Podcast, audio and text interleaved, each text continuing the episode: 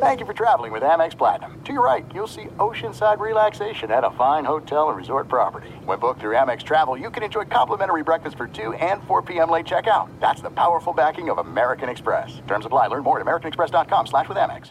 What's up? This your boy Lil Duval, and check out my podcast, Conversations with Unc, on the Black Effect Podcast Network. Each and every Tuesday, Conversations with Unc podcast feature casuals and in-depth talk about ebbs and flows of life and the pursuit of happiness. Unlike my work on stage, I tap into a more serious and sensitive side to give life advice and simply offer words of encouragement, yet remind folks to never forget to laugh. Every Tuesday, listen to Conversation with Unc, hosted by Lil Duval on the Black Effect Podcast Network, iHeartRadio app, or wherever you get your podcasts. Presented by AT&T. Connecting changes everything.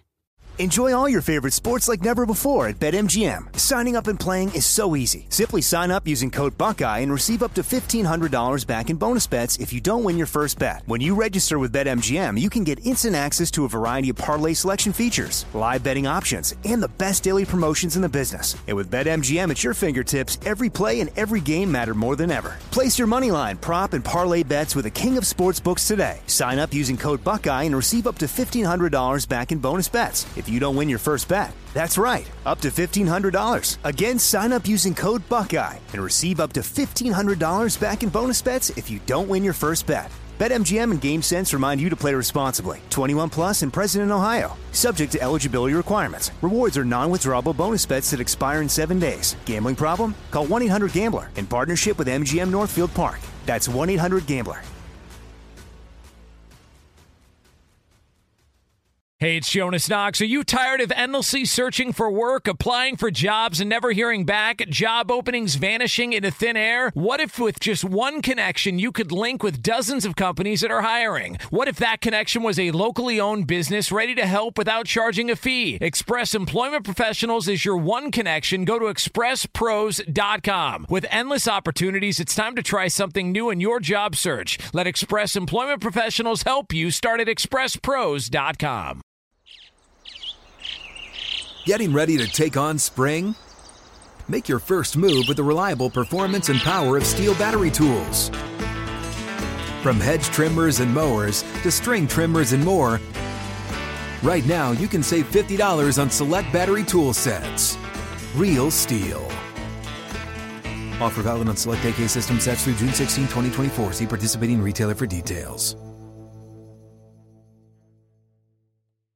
Thanks for listening to the Jason Smith Show with Mike Harmon podcast. Be sure to catch us live every weeknight, 10 p.m. to 2 a.m. Eastern, 7 to 11 p.m. Pacific on Fox Sports Radio. Find your local station for the Jason Smith Show with Mike Harmon at foxsportsradio.com or stream us live every night on the iHeartRadio app by searching FSR. Now let's get this party started. You're listening to Fox Sports Radio. That is right. Jacked up after maybe a naptastrophe that lasted a little longer than anticipated. That's right. Things uh, go south and you overindulge in the food. For some, it's beverage. For some, it's family activity. Whatever your uh, vice, whatever your excitation was today, maybe it was just gorging on football. We welcome you in the Jason Smith Show with Mike Harmon. Jason off tonight. Aaron Torres in his place. Find him on Twitter at Aaron underscore Torres. Find me over at Swollen Dome. Having fun with you. We've got the Saints and the Falcons getting after it. Saints 17 3 lead.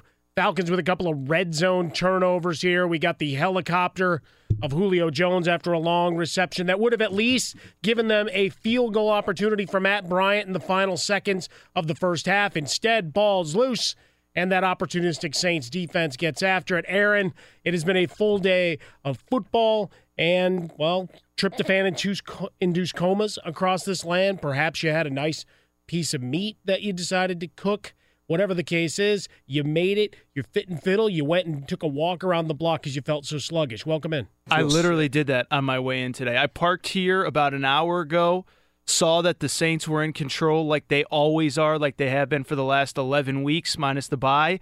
And I just said, you know what? Your boy ate a lot of pie. He ate a lot of turkey. He ate a lot of mashed potatoes. Maybe had a beverage early, but drank some water after. I'm good. Don't worry. I'm going for a walk. My man, you didn't need to put that on. See that that's on the tape. So if you really say something over the top, it's going to be that guy was drunk. No. And we get a Kevin Harlan. That guy's shirtless guy. He's running. He's going. It's going That was that was literally me down That guy is drunk. That was me down I mean, that might be it. 45 The guy ago. is drunk, but there he goes. That's exactly. me. That could be you. That's literally the story of my life. it's better than Will Ferrell going streaking. Every the way Fri- Kevin Harlan called that. E- every Friday night, uh, as I stumble into the apartment, that's exactly what my fiance says. There he is. He's drunk. There he go. No, I'm kidding. I'm just kidding. I'm a professional. No, that's okay. Sometimes you got to get a little bit loose. It's good. Uh, we welcome you in with us. We we thank you for spending a few minutes of your holiday, uh, whether you're uh, getting away from family and doing so, whether you're bringing more people into the mix and into the fold, evangelizing and making them part of our family. We appreciate you spending some time with us as we come to you from the Geico Studios. 15 minutes can save you 15% or more on car insurance. Go over to geico.com. Get yourself a free rate quote. We got the family here. Vince in for Justin Frostberg, our boy Alex Teichert on the ones and two, our engineer Steve DeSager in for updates, trending, and all the goodness around the sporting universe. Uh, and Aaron, you sitting in for Jason. We thank you, our guys in the back, everybody getting things done and, and getting all the great sound and, and information to you. So uh, it's it's a family affair, and uh, we welcome you to it. Yeah, and for people who aren't familiar with the family, the Fox Sports Radio family, one, I appreciate you letting me in. Uh, two, Alex Teichert is a little bit like that uncle that nobody really invites, but he kind of shows up anyway, and you don't really know when he's going to leave, but he's still there, and you don't. You really- are fake news, Aaron Torres. Everybody I'm joint kidding. now- when I walk through that now, door. the one thing we do have to worry about when it comes to Teichert is if you're going to put out a spread, you've got to make sure there's there's the separate Teichert yeah, oh yeah. But the, the problem is that someone might look at it and say, wow, that looks enticing. And then they eat it before he gets there. and that has happened on multiple occasions. that's not good for Oh. anybody. But it's okay. I can always practice fasting if I need to. There you I'm just there to enjoy people. so They today, take I- one bite and they're like, "Oh, this is terrible." There's no. it- It's Well- just.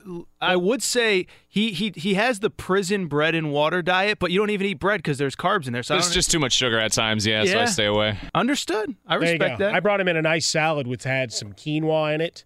Uh, roasted some chicken breast, whatever. I mean, you know, trying to look out for the family. Here. Thank you, Mike. Uh, and hey, buddy, uh, you know, you got to take care. think he likes take care of me. yours. I think he likes you a little more than me. This is awkward now. I just ruined the whole four hours, but it's okay. It's okay, buddy. We'll we'll get it back. I mean, you came in drunk and, and ready to go. And just just just just slurring and just Holy coming, cow! coming after Look at Teichert off the top. Oh man, Look at that play. cow. There's no question. But the one thing I like about this Thanksgiving Day slate, and over the next four hours, we'll get back into the Bears and the, the Lions and, and more on Matthew Stafford. We've got uh, a, big breakdown of him as to uh, where do you go from here. And we might actually start singing that song as you go. You have the Dallas Cowboys. You predicted them a few weeks ago to go to the and win the division.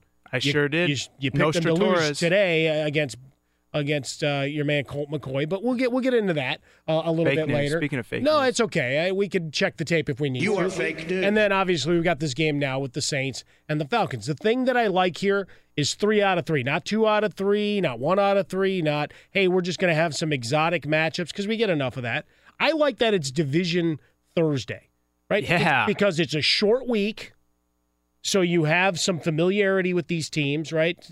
Unless the coaching staff was completely blown out uh, and everything changed in system and scheme and all shuffled from year to year, you've got tape and you've got familiarity with how you match up with them and your personnel. And in this case, you look at the Bears, the the idiocy of the let's flex them to Sunday night and then have them play the early Thursday game. We talked it about about it a little bit yesterday, but you have the 88 hour turnaround. They still get a victory, but familiarity obviously helped bridge that gap. And I like for the division because also it goes into the family take on Thanksgiving because there's a lot of rivalries Oh, and yeah. anger and, and vitriol that comes out at the Sure. holiday table. Maybe that story you heard for the hundredth time. Like when I at, went at, at 101, you say I'm done. Yeah, Right like- at 101, you say I'm out of here. Uh, so you you get those battles, or something comes up from the family tree that may, maybe shouldn't have come out into the open, and all of a sudden it's being discussed, and a lot of people are angry and salty. That's what rivalry games tend to do for you as well. You get a couple of hits that are maybe a, a step or two. each. You get a little bit of jawing back and forth. For the Bears, they obviously in the 88 hours had a hell of a lot of time to choreograph cool cut touchdown. Oh yeah, I know, right? Did right, that? Motown thing was about as good as you see. Yeah, those were those were definitely practiced. But no, I, I'll say this: I remember being in with you last year, and we talked about Cowboys Chargers. It's just an outlier, right? It, was doesn't just make sense. Weird. It was just weird, and so I'm with you. Uh, obviously, I love the implementation of this third game that happened. I don't know a decade or so ago now, but it always does feel a little bigger, a little more meaningful when it's Cowboys Redskins, when it's Bears Lions. Last year it was Vikings Lions. In the past, the Pack have played the Lions here on Thanksgiving Day. So I think it's great. And I do think it does make for kind of better overall football because these teams, as you said, know each other. I mean, the Bears and the Lions just played 10 days ago. And so, one, I don't think that's a good sign for that's the Lions. A, well, that's a whole other scheduling problem, but yeah. But no, but I, I do think I do like the idea of, of teams that have familiarity games that really do impact the standings. And look, we know it's week 12, it's the end of November. Every game matters, but it does feel like there is a little something on the line. You know, it, it's funny because in these Thursday night games in the past, they seem to have lacked a little bit. Not just the Thanksgiving Thursday nights, but the Thursday nights in general. And this year, when you go back to that Browns comeback against the Jets, when you go back to that Rams game against the Vikings, we have had a lot of really good games on these Thursdays, these short weeks. And this late in the season, when everybody's beat up, I do think having the extra push of, hey, we're all competing here for a division, I do think it adds to it. Yeah, I think over the overall, when you get to the Thursday package and for what Fox bid to come over the top, remember football's dead, and then they see what Fox bid for the Thursday, and I think, well, maybe not, not, not so fast, and obviously ratings soaring again this year but you go through the the process when you can get those specialty games. You know, you go back to week five where you've got New England and Andrew Luck. Uh, getting after it, and you, have got some of the others uh, that have been just fantastic games, highly entertaining, high scoring affairs. Uh, that I'll, I'll appreciate it here for the Thanksgiving week, as you mentioned, given the time of year. This is where I, I think you you ratchet it back a oh, little yeah. bit because the the old way and the old schedule a couple of years ago, you had the college football field. It's something that Jason and I would talk about oftentimes because you'd have by forcing every team to play, and that's still one of the rules, but by forcing every team to play on a Thursday night, you're getting, you know, Texans Titans game. Yep. Outside of that, people that follow those two teams, oh yeah, and a little bit of of fantasy interest because the gamblers don't watch. They make their bet and they go do something else with their night, sure. and then they come back and check check the numbers later on. the The fact is, you're looking like it's a pick whatever conference you don't particularly care about in college football.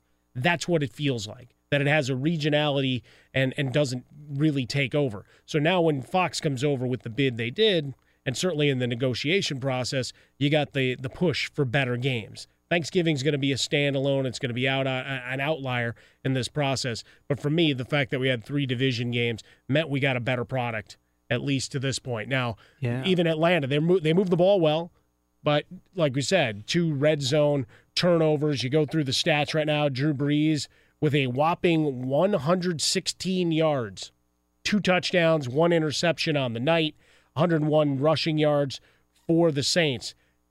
Conversely, the Atlanta Falcons. Ryan, 169 yards passing, 15 to 25, completing 75%, because that's the, what I keep hearing. He's at 71% completion. I don't care. Are they scoring enough points to win? And in a number of games, they were no shows. Oh, so yeah. don't point to the two or three big blowout wins that they've had. Look at a week to week basis. This team hasn't been nearly as consistent. You can only blame the defense so much. You got to put up points for their rushing attack tonight.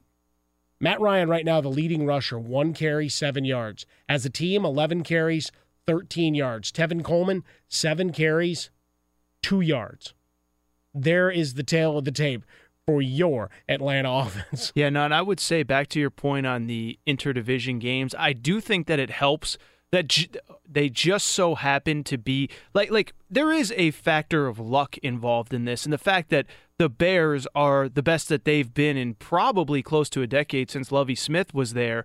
It just so happens to add to an appeal. Obviously, the Cowboys getting hot right as the Redskins taking a step back without their starting quarterback, that plays a role in it too. So it's the division games, it's the impact that it can have on the standings across the board for both teams in a division uh, in one given game, but it's also that we just so happened to get some really good matchups. I mean, if it was Giants Cowboys instead of Redskins Cowboys, maybe we're not as excited. If it's uh, you know uh, uh, uh, Bucks versus Saints as opposed to Saints Falcons, maybe it's a little bit different. So we did get a little bit lucky, but I do agree having these division games really does help. Yeah, you go back to I mean the Bears before the season.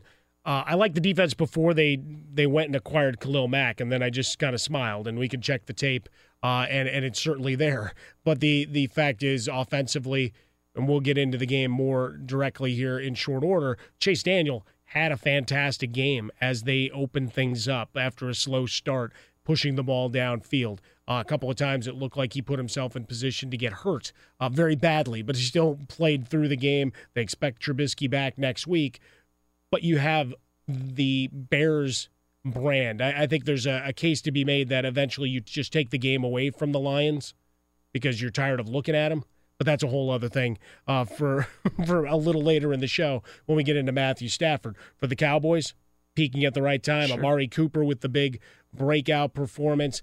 People are always going to have their eyes. If the Giants were in this game, look, people with the will will have People been there. still watch, well, but but, they'd still be there with their poison pens because it would be another opportunity to either go after Eli Manning or But- go after Dak Prescott and the Cowboys. And the, the Cowboys aren't the kind of team that would turn it into a laugher, but I mean, if it was, I don't know, 24 to 3 going into the fourth, and I don't think the Cowboys are capable of doing that to many teams, but then you turn it off. So I just think we, we got two pretty competitive games. It wasn't always beautiful football, as we're going to allude to with Matthew Stafford in the next couple segments here. But the point remains is that it worked out well for the leagues. The Bears happen to be good. The Lions are st- were at least coming into today still in it enough where they're competitive, they're playing hard, they couldn't get the win. But I, I I do think there was a little luck involved in this one too. Always a good opportunity to break down some Thanksgiving football with you. At Aaron underscore Torres is where you find him on Twitter. Find me over at Swollen Dome. The question for interaction, if you want to come in at Swollen Dome at Fox Sports Radio. Uh, yeah, you had a lot of football. What was the other favorite activity? Whether it was napping, maybe a little backyard football. Uh, I know Dan Beyer and Bucky Brooks. They did the draft of foods and, and activities a little earlier today, so we're taking a different spin on it uh, as we go. What'd you do to get away from the family, or if you decided to involve them, what'd you do? Coming up next, we're going to talk about that early game from uh, earlier this afternoon. We'll go into Dak Prescott, Ezekiel Elliott, the surging Dallas Cowboys. What does it really all mean? That's next. The Jason Smith Show with Mike Harmon, Fox Sports Radio. That may, may, may or not be um, Jason Smith going through uh, his Turkey Day celebrations. I think he's playing with puzzles and eating chocolate pie. Sounds is what he just right. texted me. Uh, so we'll believe that. We'll put that in the lexicon of the Smith dietary uh, world. Uh, Welcome back in the Jason Smith Show with Mike Harmon. Aaron Torres in for Jason Smith tonight. That, of course, Adam Sandler. And if you're on the podcast, podcast that won't mean anything to you, but uh, it's a Thanksgiving uh, festival here as we watch the Saints extend their lead now 24 3 over the Atlanta Falcons. Coming up just inside four minutes, the third quarter. And we've got Michigan State, UCLA, which you barked at our guys to make sure we had some November college basketball on. Well, listen, I went after Teichert in the first segment, and you should have seen me in the back there between the segments. I mean, you know, get, got, got to get the games that matter on. No, I'm kidding. But I- you just got to be careful because, I mean, after conceding that you were drunk coming in, I mean, that's that's a tough That is thing to that- go after listen, Teichert. I was going to say HR is going to be all over me come Monday after the holiday. By the way, I was driving around today thinking because I was flipping. Uh, you know, I had to go run a few errands this Yep. morning, like we all do on the morning of Thanksgiving. You forget a couple things, got to go to the store. And I flipped to a, a radio station. It should have been FSR, but it was a music station. And it was all Christmas music. Oh, yeah. And I really did have that thought. We need more Thanksgiving songs. And then I thought about Adam Sandler, the Thanksgiving song. But I, I don't know if he can do version two 20 years later. I, I think he's probably beyond that. But we need more Thanksgiving. Why do well, we he go- does have a hit going on right now with Phone Wallet Keys. It's kind of a big deal off his new Netflix special. I have no, I don't even oh, know yeah. what that means. Oh, it's it's a big deal. It's a good song. You're such a millennial. The- off his- uh, songs I've never heard of off the Netflix special. Well, you know, you got to keep Can you, adapting. can you Snapchat that to me? I can, just like. Markelle Markelle Fultz Uh, Snapchatting about the Amari Cooper double clutch of the free throw. What? So explain to our audience because obviously uh, I did see that Amari Cooper, after a touchdown catch, he did the shot and follow through uh, as a celebration, right? He scores a touchdown. Yeah, he right. shoots it through the uprights as if it is a free throw. Correct. And immediately, social media did the mean, awful social media thing where they said he has better form than Markelle Fultz. I don't know that they were wrong though. No, no, no, not at all. I mean, unfortunately, you know that that is truth. But you, you look at it, and he did kind of a double clutch like Markelle Fultz before it went through. So Markel Oh. Markel Fultz had a little bit of fun with it, Snapchatted. No, nothing big out of it. It just you know adds to the layers of fun, and and all the blogs go back and make sure they get you uh, as much information and as many of the errant jump shots and that famous, infamous foul shot as well. So you know he's he's having fun. He's having fun with it. So good for him. Keep a good mind on it because that's where the question is right now. How much of it it's in, in his head uh, in terms of the inability to a want to make a jump shot. B, the ability to do it, but then extending to the free throw line, a whole other thing as well. Before we get into the Dallas and Washington game overall, we had a, a little bit of a well, a brouhaha breaking out the Egg Bowl. We're saying, hey, there's the Egg Bowl. It's Mississippi State. It's Ole Miss. It's Mississippi State 28 9 at the end of three. But what happens at the end of three? There's a brawl. There's an absolute melee in the the end zone. The referee comes out, and this is his announcement unsportsmanlike conduct on all players from both teams. I've heard they've done that a few times. That's times. pretty good, buddy. They've done that a few times throughout the college college football season, and I get it. It's it's basically to give everyone a warning that if you keep this up, you, you, you, you, all of you will be thrown out of a game. But here's the problem. You're looking at Mississippi State currently sitting at number 18 in the land, now up 35 3 blowout city here in, in the middle of the fourth quarter. How many of these players get suspended for acting like jackasses at the end of the third quarter and getting involved in this? Because they can't, you, you can't do the the idea of looking the other way. It's college football. So yeah, NFL, you can just say, hey, you, we're taking some of your game checks Sure. and and you look the other way as best you can, much like the referees did seemingly on a couple of calls late uh, in the Washington Dallas game. But for college football, this becomes a big big deal heading into the weekend. This is a standalone game on Thanksgiving night, so this will get some run. Eh, I don't even know that anybody's really watching this game. First of all, it's a blowout, thirty-five. well, it's a blowout, three. yeah. But you know, there's there's all look there's degeneracy all across this land. But you just Aaron to- Torres, you just trying to- told us that the gamblers just put in their bets and then go along their merry way. No, uh, degeneracy is not always gambling. Oh, That is a misnomer. That is a while it may be most closely tied to degenerate gambler, normally the two go together. No, being a degenerate can mean you have a vice for anything. That's true. Right? You could be a degenerate that sits and plays video games for days at a time. You could be a degenerate that's on that computer and you're downloading things that are going to make the blue screen of death come up. Ooh, I've or done that a HR time or might be down here Back in my asking teenage questions. days. Yeah, back in yeah. my teenage I mean, there's days. all. Look, if I look on this computer right now, the one the Smith's usually sitting at, I bring Uh-oh. in my own. But if I if I'm on that computer, it might start smoking. Uh, yeah, because he's because he's he went through a lot of old bad Syracuse box scores on that machine. I like the way that you took the positive spin that it was still sports related. Good It- for you. If I know Jason Smith, first of all, I know he's at home right now breaking down film of his uh, daughter's soccer team. That's right. He is the Bill Belichick of Costa Mesa soccer or wherever he lives. well, and you've seen how he dresses, so he's not far off there.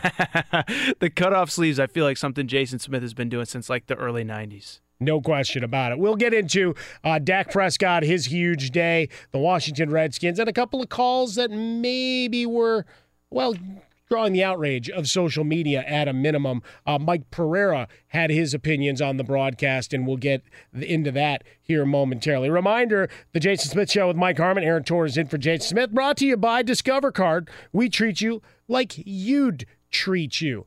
We've got 24 3 New Orleans over Atlanta. We've got more guys pacing back and forth on the sidelines in this college football game.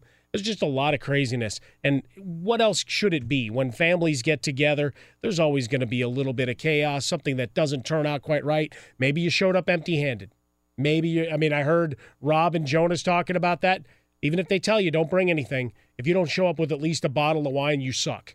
Okay, and I'm telling you that right now. As you get into your holiday parties, you're invited to coworkers' homes. Maybe your boss throws a thing. Maybe there's a company thing. You got to have some opportunity to make sure you, you show a little bit of love. So you never show up empty empty handed. Period. That goes for first date. There's a lot of that that goes in. Uh, Harmon's rules uh, to life coming in uh, 2019, I think. But we're going to get an update on the game now. Going on here, the Saints and the Falcons, and the rest of the day's news from our buddy Steve DeSager. Hey, you just said get invited to a company thing. That's a good one. I don't know. You got to check the spam, buddy.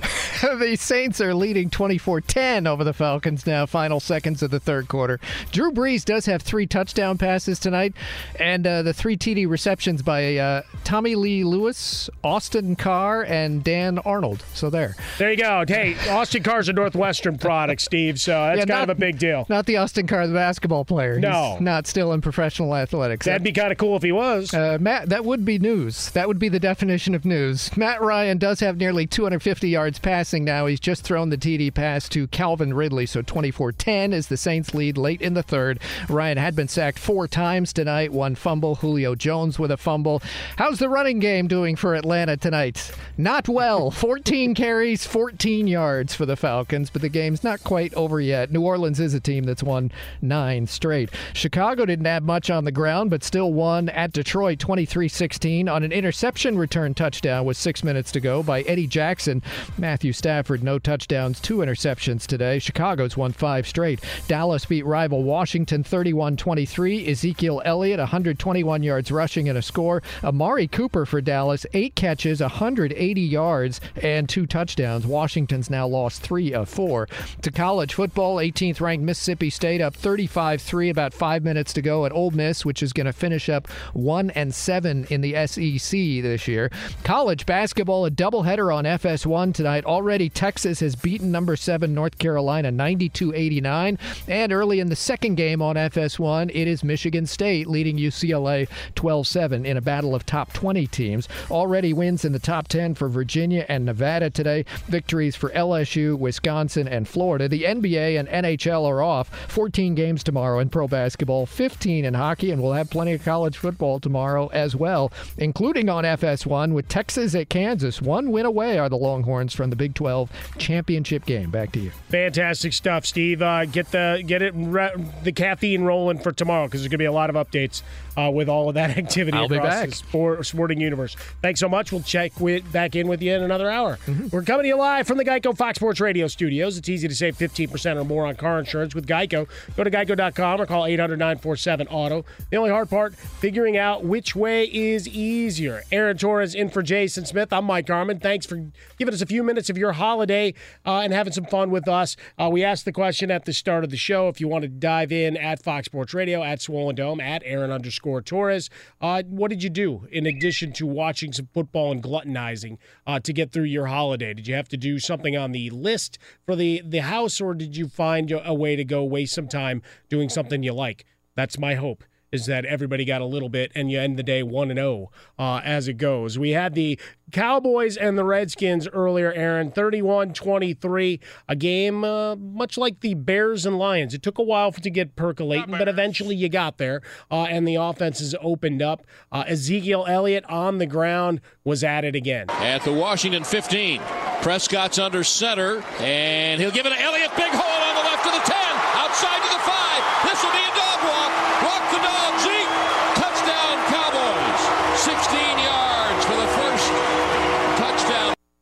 Cowboys Radio Network. Elliott, 26 carries, 121 yards, and the touchdown. He immediately went over and found someone to give him $21 to put in the kettle.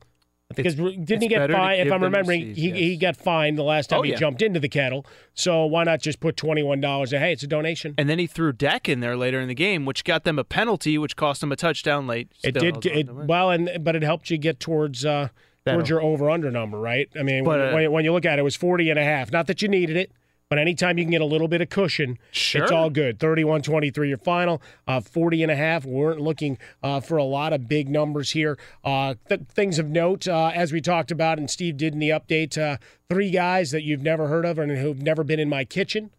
I, I know of Austin Carr, I mean, the Northwestern guy, uh, but three guys that the casual NFL fan has no idea who they are, scoring for New Orleans. We had a little bit of that in the Dallas Washington game when Trey Quinn scored uh, his touchdown reception. He did the version of the Scarn uh, dance that Michael Scott did on The Office. So Steve Carell making sure to point out, hey, that was good move. Good move by you. So everybody Mm-hmm. getting involved, everybody having a little bit of fun. Dak Prescott with a monster game tonight. Uh, or this Wow. afternoon, I guess, as it were. He finishes with three total touchdowns and finds Amari Cooper Yeah. now, who is we will still always look at the trade side eyed, right? Get rid of him, get rid of Khalil Mack. And part of it has to, you, you have to wonder, given the level of dominance, and certainly for Amari Cooper today, and what his impact has been on this Well- Dallas offense, where you start to spread things out. You got a, a good balance, run and pass, and certainly with the 90 yard touchdown reception, Well, yeah. that you're you're looking at a guy who maybe just needed to get away from Oakland, and you got to look in the mirror if you're running the Oakland franchise and recognizing that you know change doesn't happen overnight, but a lot of what was lacking in terms of performance, and certainly for Amari Cooper, might just be the toxicity, the 2018 word of the year, uh, toxicity in your system.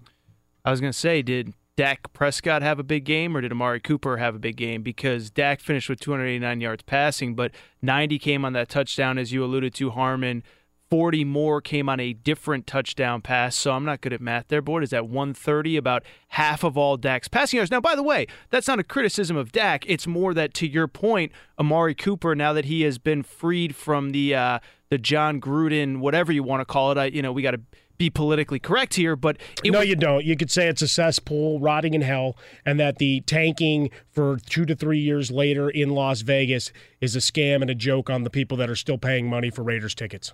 Well, that I, I think the bigger joke was was Jon Gruden in in week one talking about oh you know well I mean we can't afford Khalil Mack at the, the price we're gonna have to pay him. You're making a hundred million dollars guaranteed as the coach. You, you're not allowed to say that even if there are cap ramifications and there are obvious reasons why maybe you can't sign Khalil Mack. Nobody wants to hear the guy that's making a hundred million guaranteed uh, talking about the players can't get paid and this and that. So no, but I, I I do think that tonight showed exactly what you said, Harmon, is that. Is Amari Cooper a true number one? Is he a true difference maker the way that Julio Jones is, or the way that Odell Beckham is when he has a good quarterback passing to him? We'll talk about that another time, I'm sure. But no, but but Amari Cooper's really good, and and one, he can make plays after the catch, which we saw today. But two, as you alluded to, and this is really important, is he is good enough where it opens up everything else for everybody else. Where now Michael Gallup can kind of get into more of his role as the the number three receiver, whatever. Cole Beasley can be the slot guy, and then of course Ezekiel Elliott doing what Ezekiel Elliott does. But all of it, I think, comes back to Amari Cooper being that guy. And so to me, I, I know it was a hot button thing when it happened, but it looks like the Cowboys, it was worth giving up that number one because they are now in the driver's position to win that division. You go and you roll the dice that this is going to be something to jumpstart, change of scenery. Uh, the fact that there was an immediate discussion of, hey, we need to extend him before that was really played on the field. We talked uh, about Jerry was- Jones last night. He's like the the grandpa that comes in and you get an A plus and he just writes you a check for whatever you want. I mean, he was handing out an extension to Jason Garrett and Dak Prescott a year and a half ahead of schedule. Not bad if you can get. I want to know how I get in Jerry Jones's inner circle. I do, if I say something nice, does he just just say, hand me a blank check too, or how does this work? I think that would be a fantastic way to operate. Uh, I don't know that, that that's the case. I mean, Jason does a.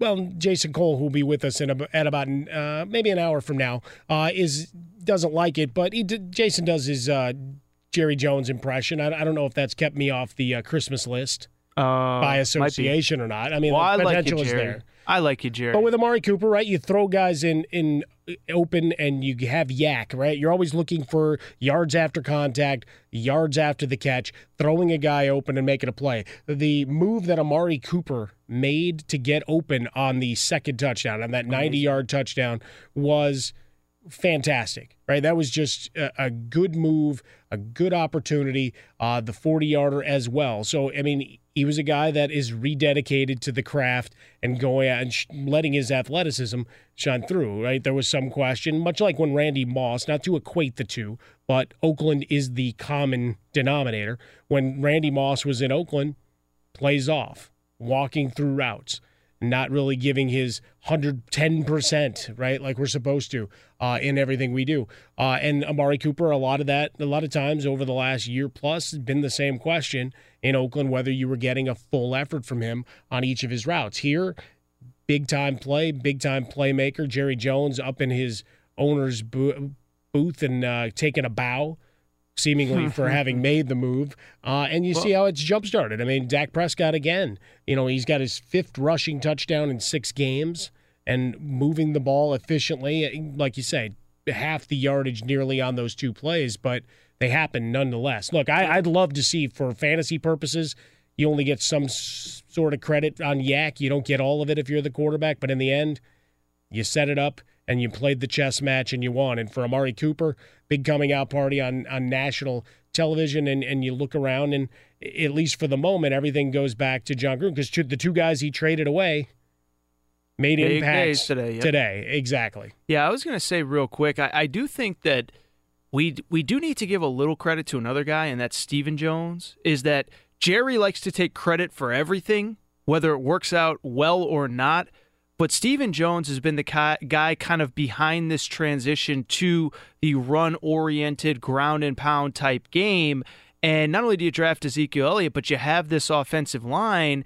And it really just allows them to do everything because look, Amari Cooper made Dak Prescott look good, and uh, Dak Prescott is still an incredibly limited quarterback, but that offense is able to move up and down the field because of the run game, because the O line gives Dak time, and now because of Amari Cooper. So we were talking about this a little bit yesterday, but but Jerry loves the big name, the the sexy draft pick. Whether we were talking about Johnny Manziel, how how Jerry Jones wanted him and he was talked out of him. We talked about Paxton Lynch was Jerry Jones was talked out of him. I think Stephen Jones deserves some credit here too locking Jerry Jones in a closet when appropriate. No question about it. And at least to some degree, the Cowboys finally getting past uh, the early offensive line woes. They they changed up. Colombo well, yeah. takes over. Travis Frederick still uh, isn't with the team, and, and, it didn't look like they were ever going to get past that. So uh, some adjustments. Still not great overall. There's there's still some deficiencies and in short yardage they've had some struggles, but making plays, yeah, getting it done it, today. It's hard to blame them though when Zeke's gone well over 100 yards three straight games, you know, and I, I just think it's a testament to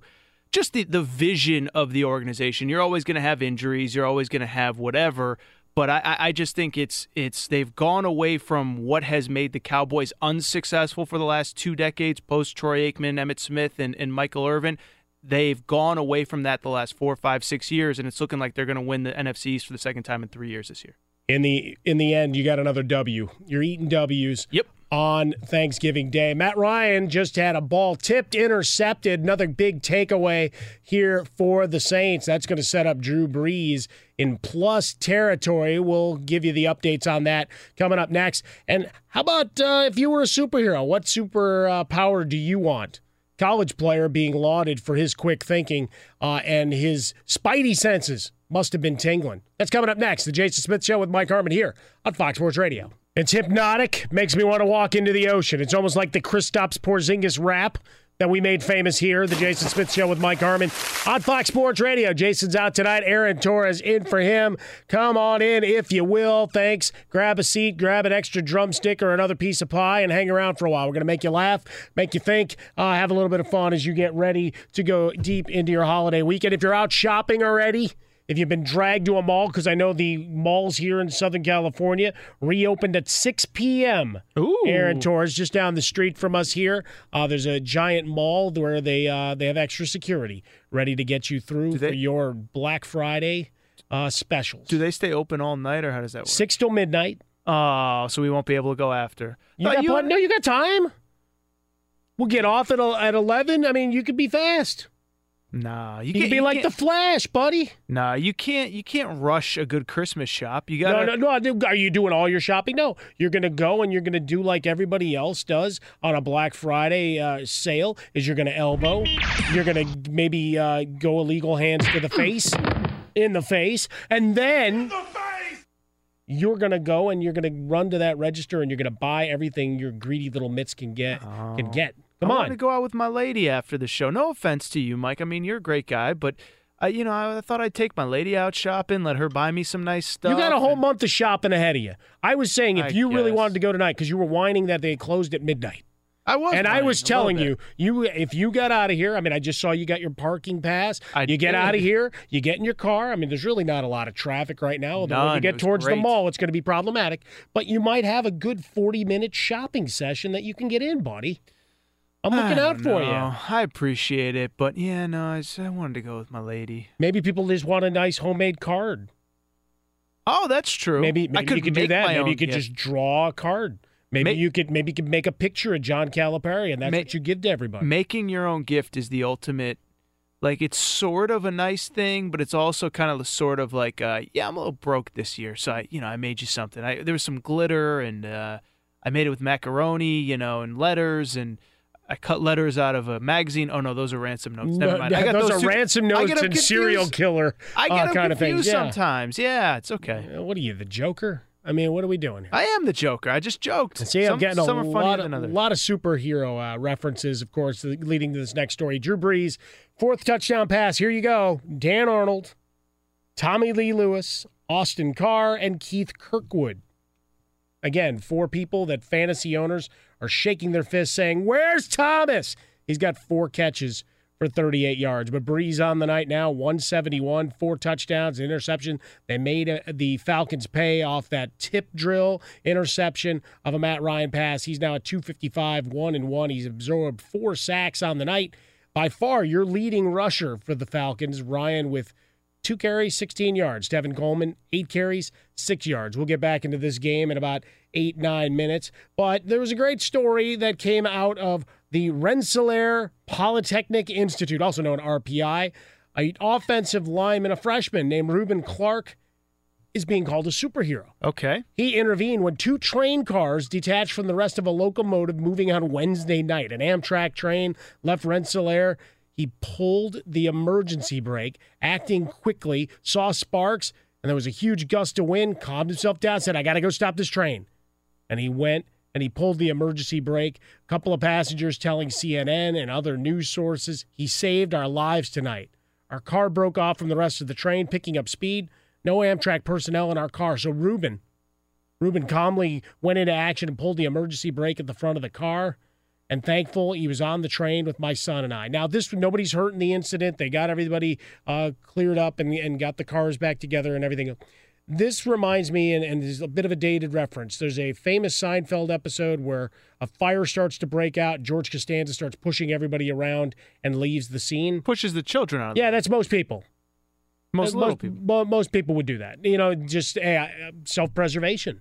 Survival of the fittest. It's with Darwinism. It's like the first thing they teach you in school. But if you had a superpower, I mean, obviously his spidey senses were singing, were, were singing to him, right, and, and tingling. So he he acted quickly and was able to save the save the ship here. Uh, how about you? What's what's superhero power you want?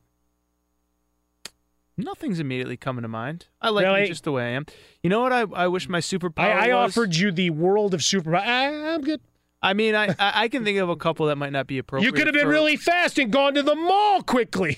I was gonna say a nice metabolism. Is that a is that a because as I sit here, uh, having you know long day with Thanksgiving, that's the first thing that came to mind. I'll go super speed because then I can go to a lot more sporting events. Locked and loaded. We get back into the final game of this Turkey Day next. Be sure to catch live editions of The Jason Smith Show with Mike Harmon weekdays at 10 p.m. Eastern, 7 p.m. Pacific on Fox Sports Radio and the iHeartRadio app. Locked and loaded here, hour two of the show. Welcome in. Happy holiday to you and yours. Hopefully, you gluttonized and then you napped and then you gluttonized again. That's what this day is all about giving thanks for the bounty in front of you. And remember, even if you're down a little bit, find some positives, find a win in your life. Maybe there's a person, maybe there's a thing, maybe there's just a beautiful sunshine outside your window. Maybe the sun uh, went down and you've got a, a cool moon over the horizon. Whatever it is, take a moment, pause, be grateful that. Uh, you're rolling on, and uh, we appreciate you spending a little bit of time with us here as we watch the Saints in the final minutes trying to put the the cap on this one and put the Atlanta Falcons away. Falcons doing everything they can to help out. We'll get into that momentarily. Aaron Torres in for Jason Smith this evening. He'll also be with me tomorrow night. We've got college basketball. We had a full slate of NFL. You had a tryptophan induced coma. You're talking about going mauling. There's a lot of stuff going on here, Torres. There's a lot of stuff going on. I, I do want to hit on this Saints thing though. Like they're really, really, really good. That's And- a good analysis. I think we should put that in a promo. You should. I mean, maybe maybe make it put put it on a T-shirt with my face on it. They're really, really, really good. But I look after they beat that Rams game, I thought, okay, maybe they'll they'll take a step back, go on to crush the Bengals, fifty-one to fourteen. Last week, obviously. 48 to 7 against the Eagles, the worst loss ever for a defending Super Bowl champ. They're just not slowing down. And the thing is, look, it's obvious. We all know that part of it is um, the fact that their defense is much improved, but that Atlanta offense is really, really, really good. And to hold them to 10 points, I just I, I keep waiting for that week where they they take a step back, they have an off week. It's just not coming. Well, here's the thing. As you look at the opportunistic defense and rolling through, now the Saints and, and Drew Brees having a little bit of fun at fantasy owners' expenses with four touchdown passes to undrafted free agents, as Steve DeSager told you in the update. And now I think it's 15 different players uh, ha- have caught a touchdown pass. So just an amazing run uh, as or scored a touchdown, I, I think it is, for the Saints as you roll. But the tail of the tape, 31 10 the Falcons had their opportunities. And whether you talk, call it a giveaway or a takeaway, the red zone turnovers, they had three. This is the latest. Ryan in the gun has three receivers to his right. He drops back, looking right. Saints bring pressure, throws it down the slot. That ball's caught on the run by Calvin Ridley, and it's loose. It's picked up by Eli Apple. There you have it. Huge play going down inside the five yard line. Instead, ball stripped away. Lattimore gets over the top of Ridley's arm, and instead of a touchdown, granted, a lot of work still to be done. That would have made it, assuming they were able to punch it in, a 31 17 game or 16 game, going for two, whatever the case would have been. The, the fact of the matter is, three times tonight, a Julio Jones play, a Matt Ryan fumble, and now a Calvin Ridley fumble. All of your headliners, all of the guys that would have been on the marquee if you were putting together a Broadway show or uh, a, trying to open a movie on this holiday weekend for the Falcons, all three turned the ball over in the red zone and kept and prevented scoring opportunities and making this a game. Yeah, that is fair. And I mean, I do look back to uh, even a few weeks ago when they beat the Vikings in that big Sunday night game. They had a pick six that made the score look one sided, more one sided than, than others. So I guess part of it is the Falcons not taking advantage of opportunities, obviously. But I mean, we're now sitting here. The Saints are going to be 10 and 1 after tonight. And if you look at their schedule, it is pretty manageable. They, they play at the Cowboys next week, but uh, you know, Bucks, couple games against the Panthers. Now the Panthers are kind of up and down. I'm just saying, I just think what they're doing is unbelievable, and I keep waiting for that week where they trip up and they don't. And to your point, Harmon, look, they've taken advantage of some opportunities here, but at the end of the day, they did put up 31 points. They did put up again over 300 yards of total. Like they're just they're just rolling. It's insane. Well, it's all about going and making plays too, right? Sure. I mean, they're not dropping the ball. You're just walking towards the end zone. I mean, you're talking the Lattimore play was fantastic. Ridley made a, a great play crossing uh, crossing the defense. Looks like he's going to sprint in, maybe get tackled as he rolls and tumbles into the end zone. But Lattimore comes over the top and just hatchets the ball away. The old peanut punch kind of mentality uh, that Charles Tillman did for so many years with great success for the Bears. Oh, so- Chicago reference. well, but it, it's that it's the thing that's become the euphemism and and I guess the the tagline that goes with the defender coming and just hammering at the ball, whether it's a full-on punch or dragging the arm across. It's what they was able to do with Ridley, uh, and certainly worked. When we look at what the the Saints have done overall, the masterwork of Drew Brees, just give him the hardware now. I love Todd Oh, yeah. Gurley. I love all these other guys. You know, stop the fight. Here's your MVP award. Go win something else. Now, I have then, uh, before the season, we have our, our sheet out here in the hallway of the Geico Fox Sports Radio studios. 15 minutes could save you 15% or more on car insurance. You can head to geico.com, get yourself a free rate quote. But outside our Geico studio here, we have the sheet of predictions. Oh, yeah. I had the Chargers and the Saints getting after it in the Super Bowl before this started. Questions about the offensive line, the defensive interior, those have been a- asked and answered. Drew Brees standing tall in the pocket and getting the opportunity to push as he does downfield. I mean, to where. Today, it's it's not even your stars. Michael Thomas has been a decoy more than anything else. The touchdown to Austin Carr, he was standing by himself. He could have lobbed it to him underhand. He could have Markelle Fultzed the free throw and still would have gotten it there. If you'll excuse me, I got to run in the back to get you an ice pack. I'm sure your hand is really sore from from patting yourself on the back there. So uh, no, I'm sorry. I had to do. No, go to the go to the shoulder. You start telling me I got to ice the hand down. People, you know, it's a holiday. People might think you're a little bit excited, and you know, Yeah, you're taking me down a deep dark path there. But or yeah, or Uh, maybe I got in a fight over a Black cool. Friday special. Yeah, that, trying to get some gonna electronics. happen. We're gonna see it on the news. It might as well be you. Uh, Might- yeah, that'll be that'll, That's good for the career. What did he What did he fight for? This Harry Potter thing his kids wanted. oh, you know, a Sony flat screen, no big deal. Um, yeah. By the way, my my Super Bowl pick Rams Patriots. You know, I was the only person at Fox Sports Radio that picked the Patriots to win the Super Bowl. I know that they're down and they had losses off the team this offseason. Danny Amendola, Julian Edelman was suspended. We get all that. I was kind of amazed that I was the only person that picked the Patriots. Can I say? Uh, I, I think part of that is not isn't necessarily the the analysis of they're down. I think part of it was I'm tired of writing the Patriots Sure. in this box. I- I think that's I think there's a little bit of fatigue there. So while some were signaling the death knell, remember the articles that came out? Oh, look at all the unrest. My, my partner Arnie Spanier has picked against them ten weeks in a row. So I mean, I think that's Arnie being Arnie. Psychologically, I mean, y- at some point you have to accept they're good. That's what I try to tell him every week. No, but eh, listen, my my honest theory was I said, look, there are a lot of teams I think are going to be good this year. I was really high on the Texans, did not look good those first few weeks, but they're coming into form. Uh, I really like the Chargers, but I, look, I didn't see KC coming. But my my my theory was really simple, Harmon. It was the Patriots have now made the AFC Championship game eight straight seasons coming into this year. So they're going to be in the Final Four because history tells us they're going to be in the Final Four. And so if they're going to be in the Final Four, then, you know, they're at home. Who knows who they're playing? Now, look, do I feel the same way with the way that KC's throwing the ball over the field? If it's not in Foxborough, maybe, maybe not. Uh, as you alluded to, the Chargers are looking really good. But that was really my theory. It was it was it was simple mathematics. As I said, I was a math major in college. So no, sure. I'm kidding. I well, made that part up. I well, made that, part no, that's good though. I mean, you could you could sell that as long as you're not applying for a head coaching job.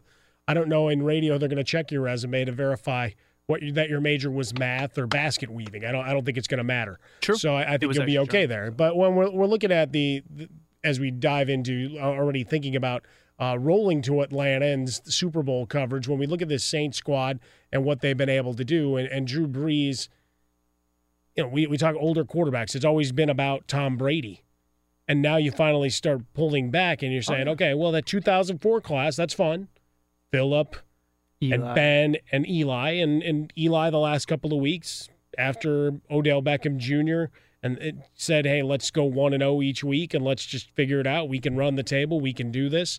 They've played better football. Mhm. Whether that continues this weekend and you get another legitimate effort out of them, uh, and and they're able to pull off another victory, that's that's a whole other question, right? I mean, that's they're on the road at Philly. Philly's got no secondary of which to speak, so in theory, you can still move the ball, and Odell Beckham Jr. and Saquon Barkley, Evan Engram, and company, that they should be able to move the ball and perhaps put up enough points to take down the the Eagles as well. But when we're watching the the Saints and the masterwork that it's the defense being opportunistic and the offense is just so precision, like Yep. so so surgeon like at this point that you're throwing guys wide open. It's the all right here you you learn your routes. Brees is going to find you. Sure. And and the name tonight, you got four guys. I mean, Carr scored last week, so that's back to back weeks. But otherwise, you know, Tommy Lee Harris, really. I mean, Tommy Lee Harris.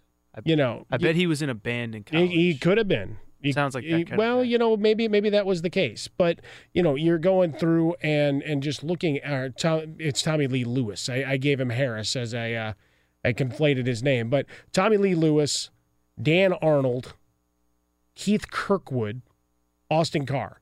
Now you only have two guys with more than two catches on the night. Thomas with four for 38, your headliner on six targets, and Arnold with four catches for 45 yards uh, and the touchdown. Brees with pass completions of at least 20 yards to three different receivers.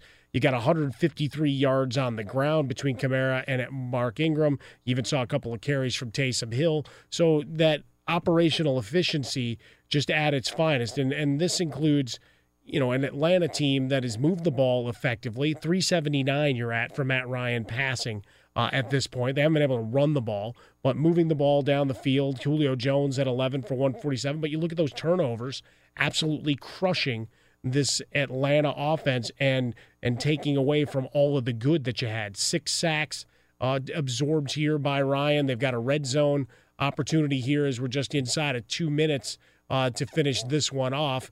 Uh, for fantasy purposes and and well for you gamblers, uh, the over under was 61, so we're going to get a little bit closer there as we go. Uh, Coleman with the touchdown reception, so uh, a little fantasy love down the stretch. So I was going to say, I'll say this for Atlanta is it does feel like Dan Quinn.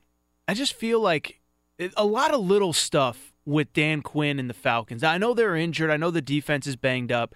A lot of turnovers today. Miss PAT last week, which of course led them to uh, you know to to do some things later in the game that they probably should. Like I just feel like at a certain point it does fall on the coaching. And I'm not saying he's a bad coach. He was obviously up 28 to three in the Super Bowl, as we all know.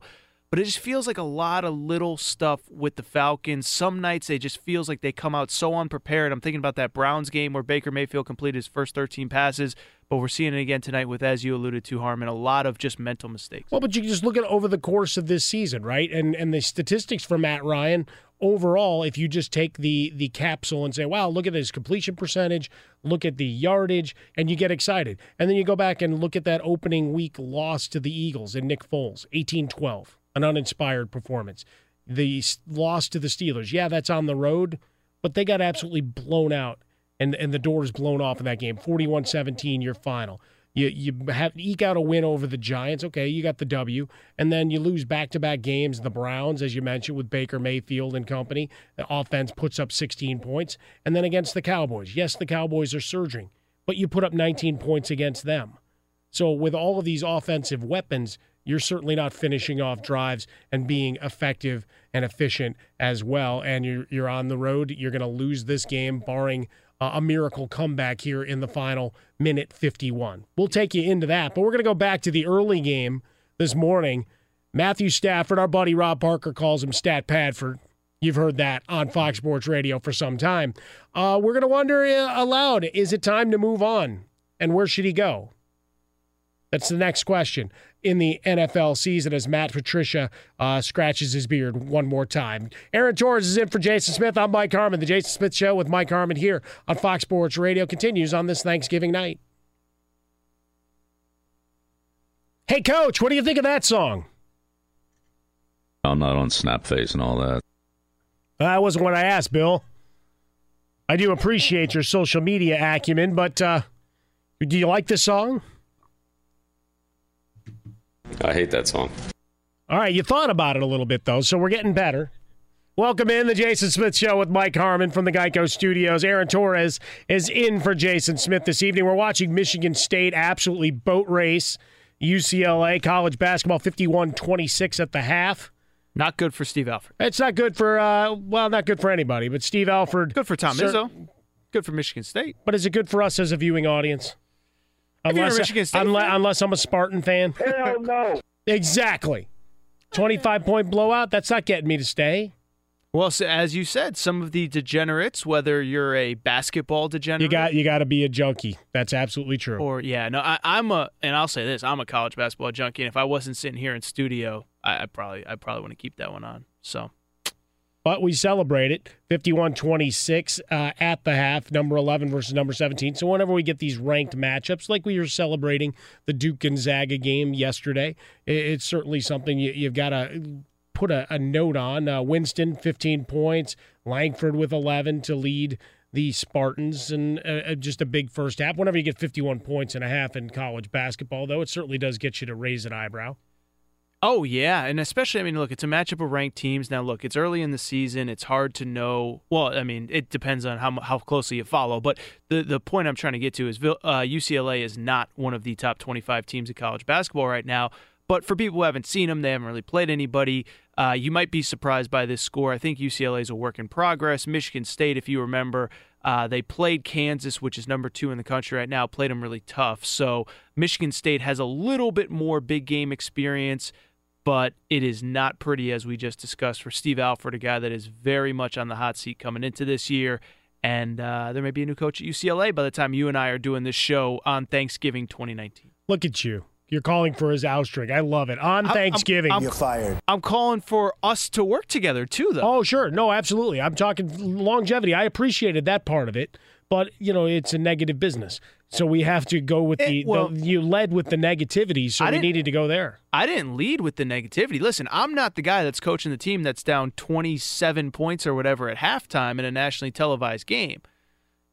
I'm not the guy that lost in the first four last year to um, to St. Bonaventure. So listen, I, and, and, by the way, I like Steve. I have no I have no personal vendetta against him. I'm just stating facts here. Is that he came into the season on the hot seat, and look, this is the gift and the curse of the hot seat, right? I mean, Jason Garrett three weeks ago, we were laughing at Jerry Jones saying, "Oh yeah, no, he'll be back next year. Don't even well, yeah, it's not even a question."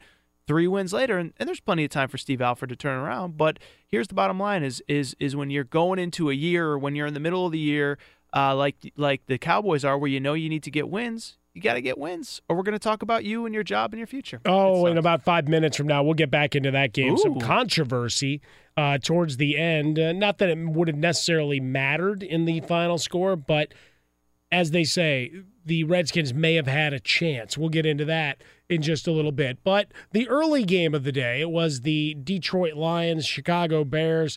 Uh, second time they've played in the a matter Bears. of 12 days. Uh, you're looking at the Bears off their 88 hours between the Sunday night game and the win over Minnesota and getting back in, into Detroit to play this one as the early game with the 12:30 Eastern Time kickoff without Mitchell Trubisky with all of these factors and Matthew Stafford once away once again gives away a game. Two interceptions in the final 5 minutes. The Jackson return uh, for a touchdown, fifth touchdown for him. There's all sorts of craziness in terms of stats and how that breaks down. I had a little bit of fun uh, earlier. I, I, sent you guys the note uh, as we were prepping for the show. What do you do? You send a bunch of tweets of cool little factoids uh, because let's face it, coming out of Monday night's game, one of the most entertaining games we've seen, bar none. Even if you you hate um, offense to that level 54 51. You saw just athleticism and big plays time and again. And to get to that score, you also had three defensive touchdowns and some huge plays along the way. But people bemoan that, and they're because people find a way to hate and complain about anything in today's day and age. It's 2018. And now, when this game started, the lack of offensive proficiency, I think, which is the kind way to say it, there were all sorts of records being set for the 2018 NFL season in terms of scores and yardage and everything else because you basically had to put the boxing uh, metaphor on it, guys feeling each other out. Right, you're trying to. All right, is the run game going to work here? No, the Bears couldn't run the ball effectively. LeGarrette Blount eventually runs for 88 yards and two scores, and and he's the big hero of the day. But for Matthew Stafford, it was clear they weren't going to get him into seven step drops for fear of what that pass rush was going to do, given the number of hits that he'd absorbed over the last couple of weeks. Remember the 10 sack game in the recent rear view mirror against the Minnesota Vikings. But when we look at Matthew Stafford at this point, and we've had this question all year with Joe Flacco with the drafting of Lamar Jackson, the writing was on the wall. Matthew Stafford's out of the 2008 NFL draft class, been around a long time. And as much as we talk about dysfunction, in Oakland and Cleveland. Detroit's always been on the medal stand or, or hovering around it in terms of their system systematic approach to uh, losing. because Oh, it's yeah. been uh, almost surgeon like uh, at times. Much like we celebrate Drew Brees for his efficiency that way, the Lions have found a way to stumble and, and fall time and time again. And for Matthew Stafford, he had a nice run statistically to start the season with inconsistent results in the wins and losses. The last couple of weeks, it's really gone asunder. Th- Three touchdown passes his last four games. Yeah, listen, I mean, there's a reason that our buddy uh, on Before You and Jason every day, Rob Parker, calls him Stat Padford, and it's because he pads his stats in non meaningful situations. And so, um, you know, you didn't really kind of get to the point, Mike, but I think we, like, no, I, I didn't mean that in like an offensive way. Like, I, I truly appreciate you. I'm the, the sorry, baseball that bat ca- that you came over they- the that top came, with. That came that came out came out with a lot of hate. No, there is there is no hate. As I told you yesterday, some people have a lot of people have all kinds of crazy Thanksgiving traditions. My Thanksgiving tradition is hanging out with you. So that came out wrong. I apologize. but what you were what you were going to eventually get to was that like how long, as you said, Matt Stafford's been in the NFL. So he was 2008 draft, still zero playoff wins on his resume. Now, of, of course, there was a game in Dallas a few years ago that was winnable. Like we get all that, but like the point is, is that, and I think it's an interesting conversation. Is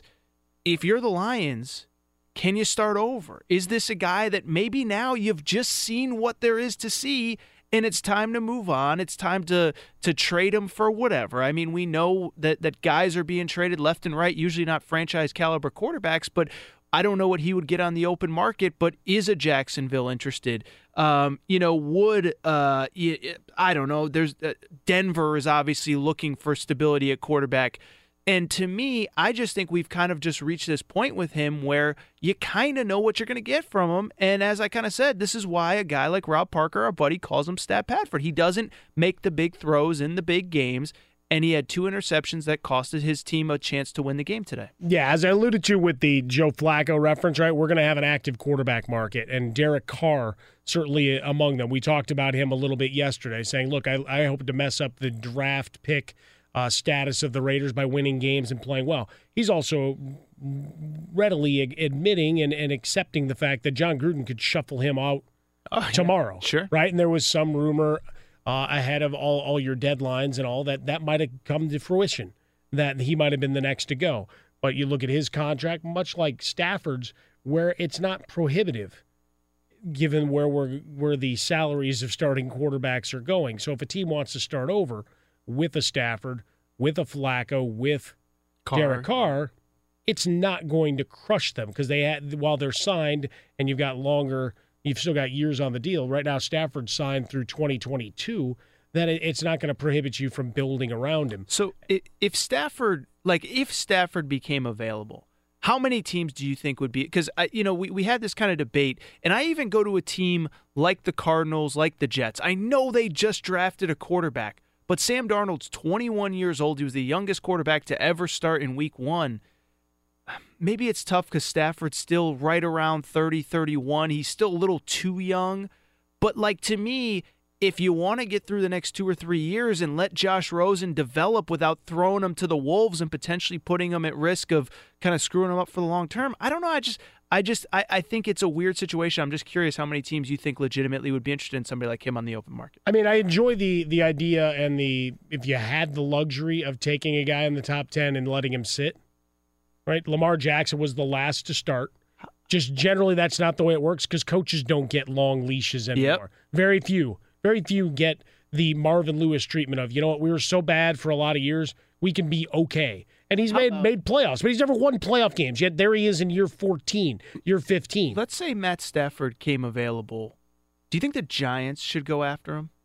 I think that'd think be a it's pretty worth nice the I think it's worth the stopgap. look see look see. But again, the question becomes the have you seen the best of what Matthew Stafford is? Is it the Detroit style? Is it because in Detroit theory because in theory, too, right, yeah. things started functioning better when they brought in Jim Bob Cooter Mhm. And everything started to flow and we had the great touchdown to interception ratio and everything flowed.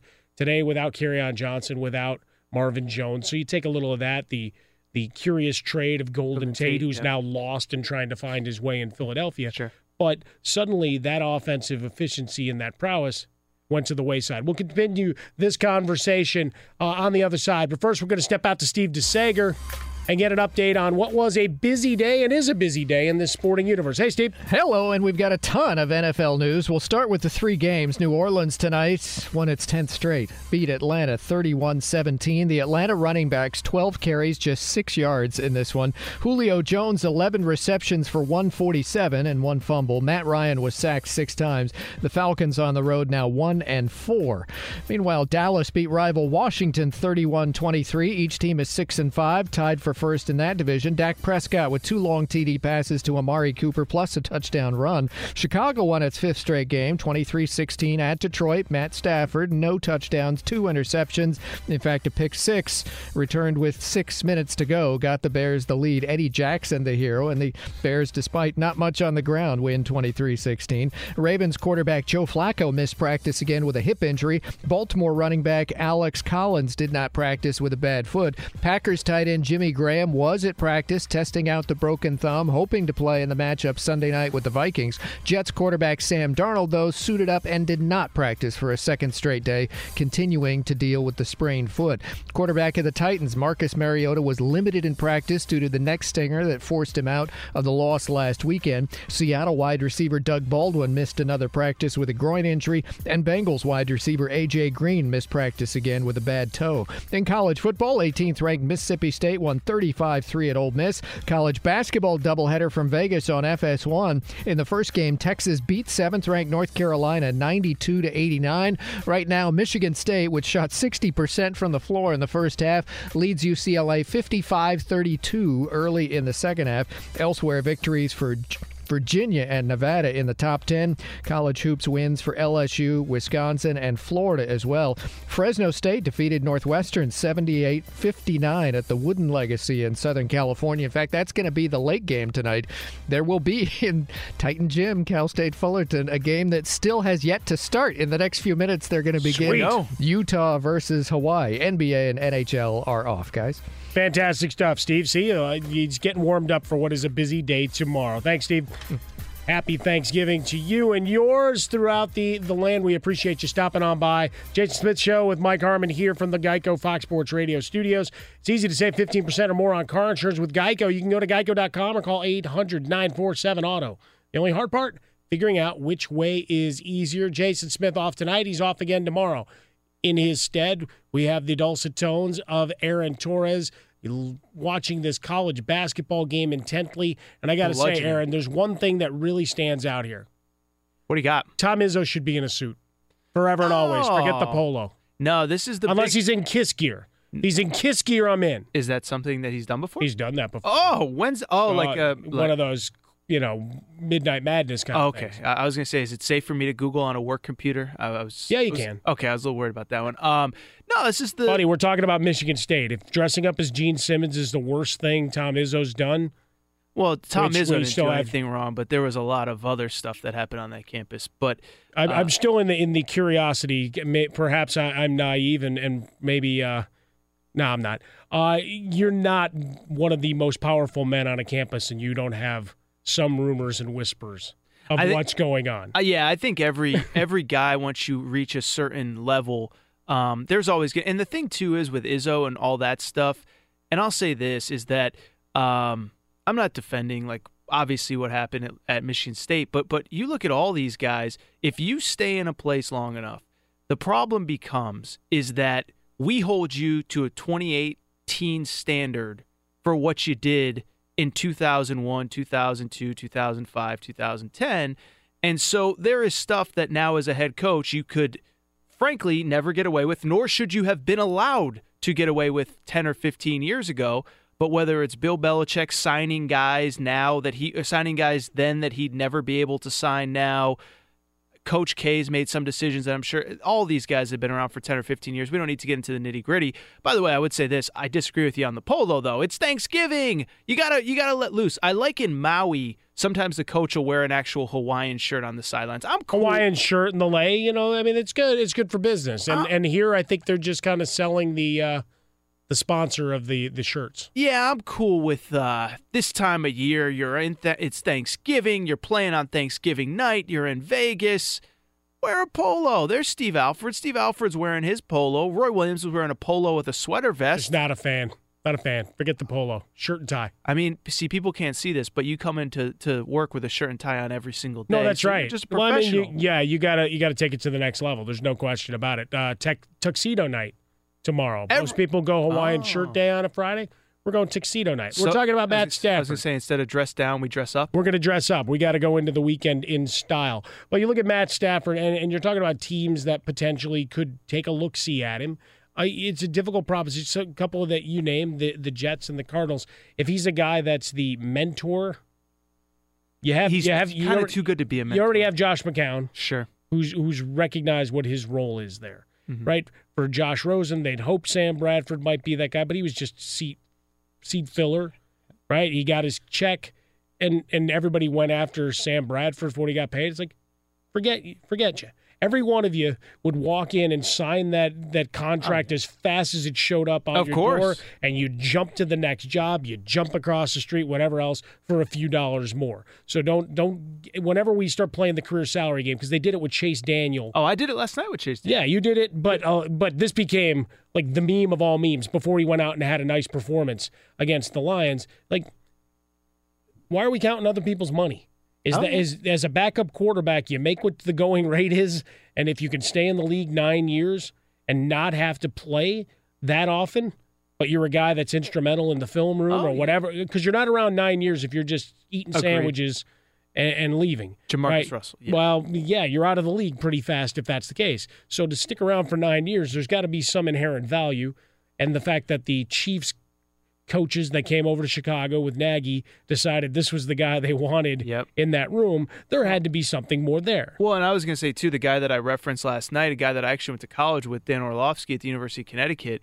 Um, you can see instantaneously that guy leaves being an NFL player for ten years, being a career backup that, as you alluded to, Harmon made a ton of money, but he goes right into the media and is already one of the sharper minds in in sports media. And I know he's done some hits here for us on FSR, and he's done some other stuff but he's the perfect example, right? Is like, you know, he didn't get there by accident. I know that he's most famous for uh, that safety where he ran out of bounds. We get all that. But he is a pretty sharp guy. And the point I'm trying to get to is that uh, he has shown it in his post career work in the media.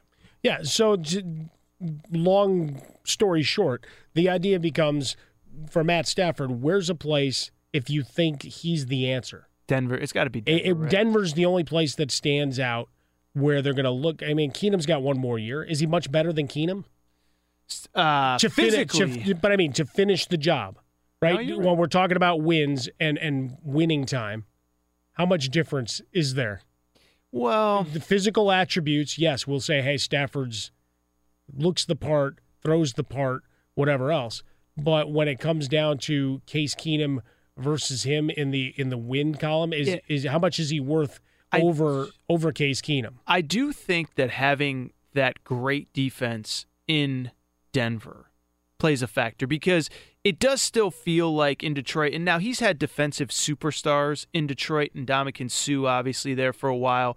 Um, but he has had the, the organization has been on his back and it's been on him being able to put up enough points to win. And so I think if you add him in with that defense in Denver, I do think it makes a lot of sense. Now, we're saying all this as if he's going to be on the trade block, and I, I do think that uh, I think it's pretty obvious actually that Detroit's not doing anything with him. I mean, they they believe I think they think that he is whatever better than whatever alternative there is in the future. But I do think it's fair for guys like you and I who watch football every Sunday and commentate on it to kind of say what really is your ceiling for if you're Detroit with Matt Stafford as your quarterback. Well, but it's like when we get into the coaching carousel in, in pick any, pick any sport becomes the can you find someone Yes. that's better than what you have now or at least as good, maybe cheaper or a different vibe comes into that room. What, whatever you're looking for in terms of that equation and how much you weight each of those component parts. But when we get to a, a guy like Matt Stafford, we're in year 11. He had Calvin Johnson. Calvin Johnson walked away. Now, it's not because of him, mm-hmm. but there's an offensive weapon that Oh, was historically great. one of the one of the greats, Yeah. right? And you, you look at what they've had offensively through the years. There's been a lot of talent Mhm. that's come through. There's been a couple of unfortunate draft choices that didn't work out or got hurt, or or you had you know Eric Ebron who was just a guy there and called one of the worst draft choices they've had in the last decade, and now he's got 10 touchdowns in Indianapolis this year. Yep. So the way fortunes go as you move, maybe a change of scenery is enough, but speculation comes in because at some point you've got to decide when it's time to move on, and usually you want to be a year too soon uh, rather than a year too late. Just go to the New England predictive model. Coming up next, we look at one of the other games. We go back into the fun of the Dallas and Washington game. couple of hits and plays down the stretch, maybe not quite called as they should have been. We'll get into that as we continue. The Jason Smith Show with Mike Harmon, Aaron Torres in for Jason on Fox Sports Radio. Have a great Thanksgiving because Big Baller is. Welcome back in the Jason Smith Show with Mike Harmon, Fox Sports Radio. Aaron Torres in for Jason Smith. Happy Thanksgiving to you and yours. Uh, hopefully you're chill with a, a glass of your favorite, alcoholic, non-alcoholic, nice glass of water, whatever it takes. Uh, and celebrating a little bit of time with friends and family. If you're by yourselves, uh, that's good too. Be who you are and have some fun. Enjoy the day and, and celebrate uh, that we're all still uh, pushing forward here Yeah. on a Thanksgiving night. It's good to have Aaron in with us, part of the family, our extended Fox family uh, that each year we, we grab onto new members. Yeah, I was going to say, we all have something to be thankful for, whether you're with family, whether you're working. There's always something to be thankful for. I'm honestly, truly thankful to be here with you, Mike. Love working with you. We've done it two years in a row now on Thanksgiving. Uh, I think it's becoming a little bit of our tradition. Well, if we can get it next year, then it's an actual streak, right? Once you get the three on, on something, isn't that what they call a streak? Yeah, it's Major League. We won yesterday. We won again today. If we win tomorrow, they call that a winning streak. That is it has right. happened. Maybe we can- Jim Brown was that his name? Lou Brown. Lou Brown. Lou Brown. There you go. It has happened. Manager before. Lou Brown, the legend, uh, as it were. You know, reminder we're brought to you by Discover Card. We treat you like you'd treat you. And earlier today, we had the Dallas Cowboys with another victory to move to 6 and 5, tying the Redskins atop the NFC East. 31 23, your final. Late in that game, there was a, a play, a big completion, uh, or what looked to be a completion to Jordan Reed that in the moment, well, didn't have a, a, lot of impact. But afterwards, on social media, one of the bigger plays of the day. Pass over the middle and a big hit. Jordan Reed. Watch this hit by Woods. That was right to the helmet, and it looked like Reed lost his mouth guard in the process. Yeah, Woods, he came in and, and just leveled him. He's looking for a flag, and we'll talk to Mike Pereira. This was a hit to the helmet, was it not? It certainly is. He is a defenseless player, Oh. so you can't go to the head or neck area with your helmet, forearm, shoulder. Doesn't have to be the crown of the helmet, any part of the helmet. So yes, that's a that's a foul. So there's the the call from Big Fox, Mike Pereira, who joins us each and every week on Monday and goes through the officiating snafus or some of the celebration uh, of good officiating. Uh, we had the All Star crew on Monday night, and I took a, a very strong uh, position against. Mike Pereira agreed with me, and well, and they went out and called 20 penalties and missed a couple of big things. In this particular case, after this missed call, Washington makes a field goal makes it 31-23. They don't get the onside kick. Dallas finishes out the game, and away you go. The Dallas wins. Dallas covers. Everybody plays on. But for the Redskins, this was one of several plays that have started to show up on social media. Missed face masks on Colt McCoy during a tackle, or, or other blows to the head uh, on receivers uh, holding penalties that weren't called. And we certainly see that in, in most games. We're going to have a couple of those incidences. But in a spotlight game like this, when you miss one down the stretch, and, and let's face it, this game really opened up uh, from what was uh, kind of a dreary, kind of slow, slow going affair for a while, uh, and then the the points started rolling. You, you saw the offenses pick up. Uh, to see a, another incident of this, which is such a point of emphasis for the league being missed in a red zone opportunity, uh, is is disheartening. Uh, You know, for the league, I'm sure that this is you know one of their worst circumstances. Now, the Cowboys winning, the Cowboys continuing to roll up, and conspiracy theorists will Hmm. push the hey, Yeah. the referees look the other way. Well, but in this particular case, you got another missed call. I would say, you know, first of all, obviously, I'm not Jordan Reed, and I'm sure he wasn't feeling too well after that hit, and I hope he's okay. But I do think any Redskins fan that thinks that they lost this game because of that or a face mask on Colt McCoy, like let's not get ridiculous here. I mean, look, Amari Cooper had a 90-yard touchdown run or 90-yard touchdown catch, excuse me. Most of it uh, on a play that could have been stopped after a very easy tackle in the secondary. He had another 40-yard touchdown reception. Uh, blame the defense, blame missed tackles. Don't blame one call from the ref. Certainly got to make plays, and they they didn't make enough uh, defensively, offensively. That were in the game at all, uh, big deal. Ver- Vernon Davis with a big touchdown catch, and you had that play to Reed. Coming up next, we'll break down the rest of the day's slate and preview Week 12 with one of our favorite insiders, the Jason Smith Show with Mike Harmon on Fox Sports Radio. Be sure to catch live editions of the Jason Smith Show with Mike Harmon weekdays at 10 p.m. Eastern, 7 p.m. Pacific. Locked and loaded, hour three of the program, the Jason Smith Show with Mike Harmon here on Fox Sports Radio, coming to you from the Geico Studios. 15 minutes could save you 15% or more on car insurance. You can go to geico.com and get your free rate quote. Aaron Torres in for Jason Smith, celebrating uh, gluttony both for football. We got college basketball. It's just been a big night, Aaron. It's been a great night. This is the second Thanksgiving in a row that you and I are working together. I know I've said it a few times. Speaking of gluttony, I'm a glutton for Mike Harmon. Oh, I appreciate look at that. Appreciate everything that you and the guys do for me. I know I was kind of mean to Tyshirt earlier in the show. I take back all the mean things that I said. I'm sorry, Alec. There you go. We got a, a, a Thanksgiving apology. Normally, Thanksgiving end with people taking their ball and leaving whatever that might have been. Maybe that's that extra bottle of booze. You know what? That's a nice bottle of wine. I'm taking it home with me.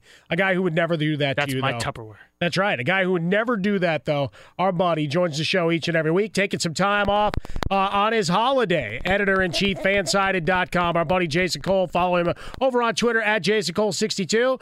Jason, happy Thanksgiving. Thanks for taking a few with us. No problem. Happy Thanksgiving. Uh, what what is what is Jason doing right now? It's like I mean, because uh, he's not re- like you know, there's no way he spent the entire day with family. Like he's like looking up old Jets trivia or something like yeah, that. Yeah, we're we're guessing Jets trivia. He's designing plays for his daughter's soccer team.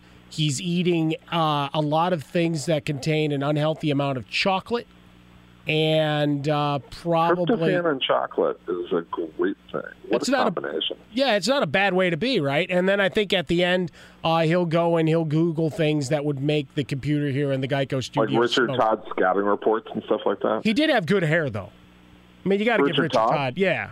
Yeah, well, because Jason doesn't. But, well, Jason uh, did once upon a time, though. if you go back in the in the Wayback Machine, man, that was some tall hair.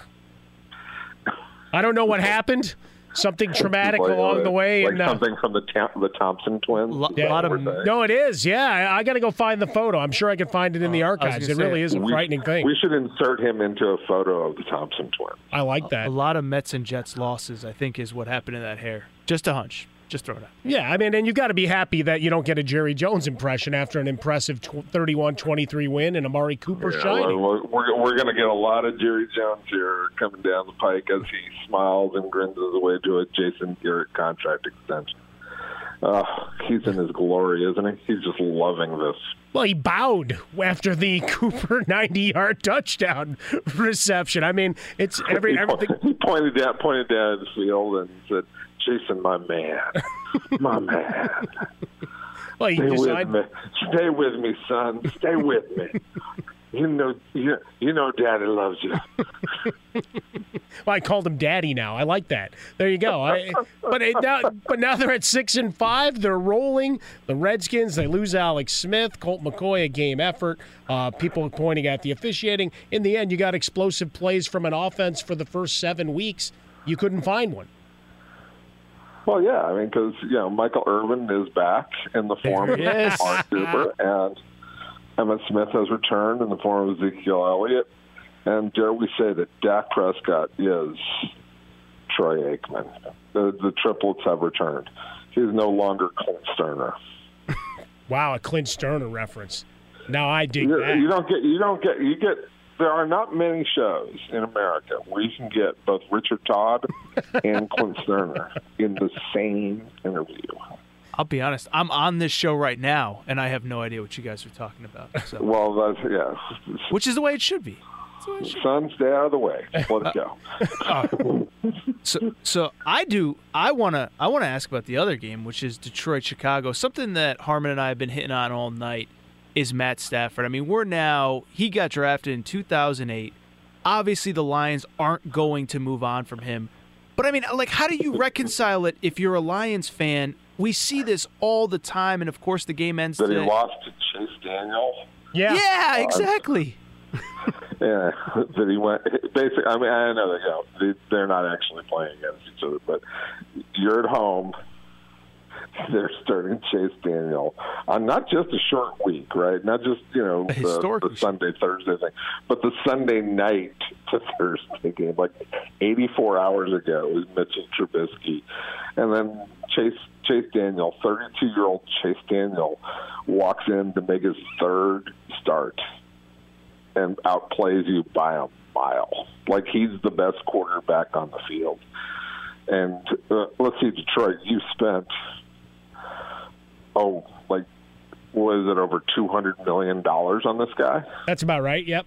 It was the hell? 135 million extension. So yeah.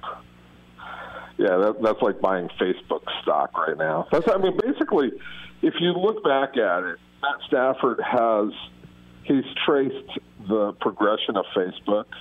Like he was this great stock, or, you know, like back when he was drafted, and now he's starting to plummet. Like everybody, you know, like all that talent and all that ability, and somewhere along the line, he just lied to to Lions fans the whole way along. So how do we we shuffle things up? How do we re- redirect uh, Joe Flacco Oh no, no, and. Matt Stafford? Well, they're, they're, they're Matt Patricia beard deep in Matt Stafford. Like they're this is the Matt and Matt show. And again, like Matt, we, we're talking about Matt Stafford lost this one. So did Matt Patricia. Again, Matt Patricia's short week also couldn't come up with a plan to beat Chase Daniel. Well, everything lined up for them, right? And, and as and they got a good running game. They got LeGarrette Blount off on the ground, and even with on Johnson and no Marvin It's Jones, short. It's, it's just a minute. it's set a up. short week against a backup quarterback. It all comes back to Chase Daniel. Chase, you lost to Chase Daniel, and he like he completely outplayed your defense, and he outplayed your your two hundred million dollar quarterback. I mean, I, you know, look, I, I I get first year coach trying to rebuild, do some things. There are certain games where you just go, you have to win this game. You just, you know, yeah, the Bears are a pretty good team but you have to win that game. Like Matt Stafford throwing that interception to Eddie Jackson, is like that. That's like a first or second year quarterback. He know, never like saw him. Right. Exactly the point. Right. Every, Like, everybody was trying to make excuses for what the attempt was. He he literally didn't see Eddie Jackson. Right. Like that. That's the things that that got Mark Sanchez. You know. You know that got Mark Sanchez out of New York, which crushed Jason. Of course. I know. Happy anniversary to the butt fumble, by the way. Yeah, right. See, I mean, these are these are those are the things that Jason Smith is at home celebrating right now. Like he's watching a, he's watching video of the butt fumble along with the Richard Richard Todd um, scouting report. Like these are the things that he does on Thanksgiving night. I'll just wrap. Uh, last one for me. Uh, New Orleans. You don't really know where you don't really. know Yeah, where I'm you just like, go with this. it's Like, not. like, this is- it's not even my last one. I just. He's I- he's trying to figure out exactly how this dance works, Jason. yeah, I mean, it, it, there's some. Uh, you, you didn't prep him very well for this. Well, I, I, I kind of told him it's like it's a little free flowing when Jason Cole joins us. He's a friend of the show. we have a different relationship than most interviews you're going to hear. no, and what I appreciate. You're not getting a lot of X's and O's. No. No, what I appreciate because I want, I just want to keep on this Matt Stafford train where we're just crushing them because you know, like, like sometimes you know you have to be diplomatic and well, you know, they it was. the No, you don't have to be. And I, this is why I appreciate it. Million dollars for that. And this is why I appreciate it. And this is why I appreciate it. So, did you have anything else on Stafford? Because I just want to keep going. Because, like, like, I just want to keep. I was saying to Harmon, like, I, I don't know the cappy but economics of how all this works. okay, like, you you I- can't uh, keep them. Just, I don't know if you, you were paying t- attention to me on Twitter earlier, but like about ten hours ago, like you know, Robert Klemko of, of SI.com put out this ridiculous list of the best you know sports movies of all time, and he had like the program listed as one of the top seven or eight movies, sports movies of all time. Mm-hmm. And and the program is just you know it's craptastic. I mean it's just it's so bad that it's good, right? Like it's just so horrendously awful. And so, like Matt Stafford is sort of the program of NFL quarterbacks. Like you Great think it's going to be good. You think it's going to, you know, like there's something there. You think there's going to be some hidden truth and some depth and stuff like that. And no, it's just awful. No, and it kicks you in the teeth once once again. Jason Cole joining us on the hotline, editor in chief, fansided.com. Find him on Twitter at Jason Cole62. The Jason Smith Show with Mike Harmon here from the Geico Studios. Aaron Torres in for Jason Smith. Uh, in the nightcap, do, do we start celebrating the New Orleans defense a bit, or do we just bash the uh, the Falcons for their inability to hang on to the football? Well, I mean, little bit. I mean, that, that play on Julio Jones on the crossing route where they spun him up, and I mean, it's a heck of a play. Yeah, that and the the Lattimore. I mean, he, he shades Yeah, of Peanut Tillman coming over the top. Yeah, I mean, there's the Saints defense is playing with, you know, a, an amazing amount of confidence right now because they're playing with leads all the time, right? This is get on top of people and then play. You're playing pass defense, right? I mean, this is straight out of the Dallas Cowboys in the early '90s. See, Uh, it goes back to the triplets. I love it. Right. It all goes back to the triplets. And Jerry Jones is sitting there going, I, I got Jason Garrett, but I could have had, I could have had Sean Payton. I could, but I feel good about Jason Garrett. Um, and so, yeah, I like this. The Saints defense is is legit. Given given that they're playing with leads like this, um, if they have to play an even game, I'm I'm a little bit more interested in how they play. But maybe they just feel like, look, we'll attack people no matter what right now because we are confident now in what they can do. That you know we're going to play this way no matter what the score looks like. And when you start playing that way, and this is the way that they played the year that they won the title in 09, uh, they weren't a great defense. The personnel wasn't awesome, but they played with incredible swagger. And by the time you got to the to the playoffs, you know that's that was a hell of a unit that complemented what they had on offense. Is there any slowing them down in this regular season? Because I, I even I was talking to Harm about this earlier. Go back three, four weeks ago, they beat the Rams. They have to go on the road. They think they have Dez. They don't have Dez. It feels like a natural letdown, and they smoke the Bengals. And since then, I've been in two feet. Is there any slowing them down between now and the time we get to the playoffs?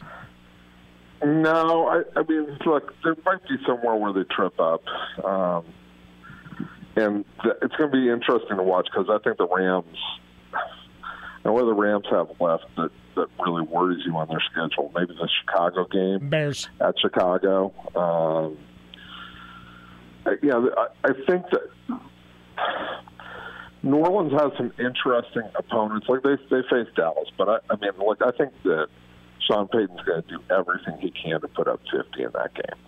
Not only because it's Jerry and he, and they have that you know weird friendship between Sean and Jerry, but I think he's going to want to send a message to the Cowboys that okay, you guys might win that division, you know, have a little fun, but um, we're going to lay 50 on you, and you're going to be so confused that if you have to come here to us to play us in the playoffs, we're going to put on a great show. uh, you know, like have fun, have fun with this, right? I love and it. And so I, I think that that's the way that they're going to play. That's the confidence that they're playing with.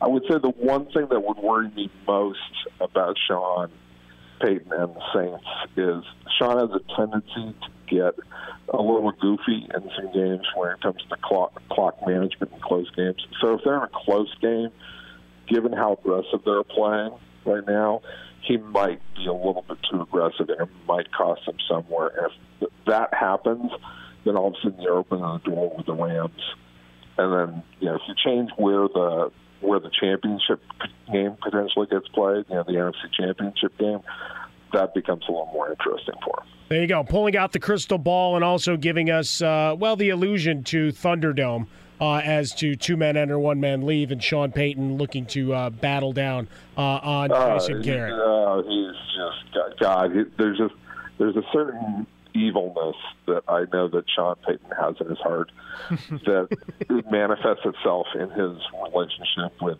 with Jerry because you know like that's evil on evil, right? You Sure. Know, like, yeah, I mean those guys want to pummel each other in a competitive way, and so that when they go to St. Elmo's in February uh, at the combine, like the guy, the winner basically gets to put you know put the bill on the other one.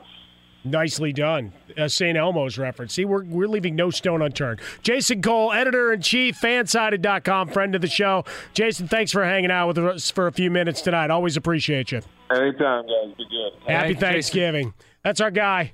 Each and every week, bringing you brilliance at Jason Cole, 62 on Twitter. Check out fansided.com. Uh, he's one of the best, and uh, we appreciate his friendship and what he means to the show. The Jason Smith Show with Mike Harmon here from the Geico Studios of Fox Sports Radio. Aaron Torres is in for Jason Smith. We're going to stick with the New Orleans Atlanta game and the evil side of Sean Payton.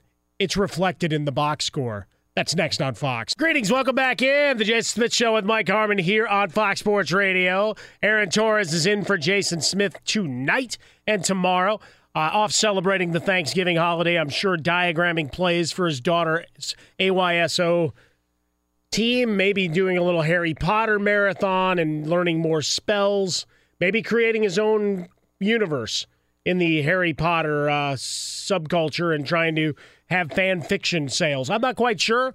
I know he's eating a lot of chocolate and, and um, consumed mass quantities of food. I feel like there could be the after the kids go to bed, the pull out the old VCR and put in tapes of the '86 World Series. I feel like it could be one of those kind of. It could be one of those nights. I mean, sometimes you need a, a thing to lift you up wherever you are. Hope you find that thing.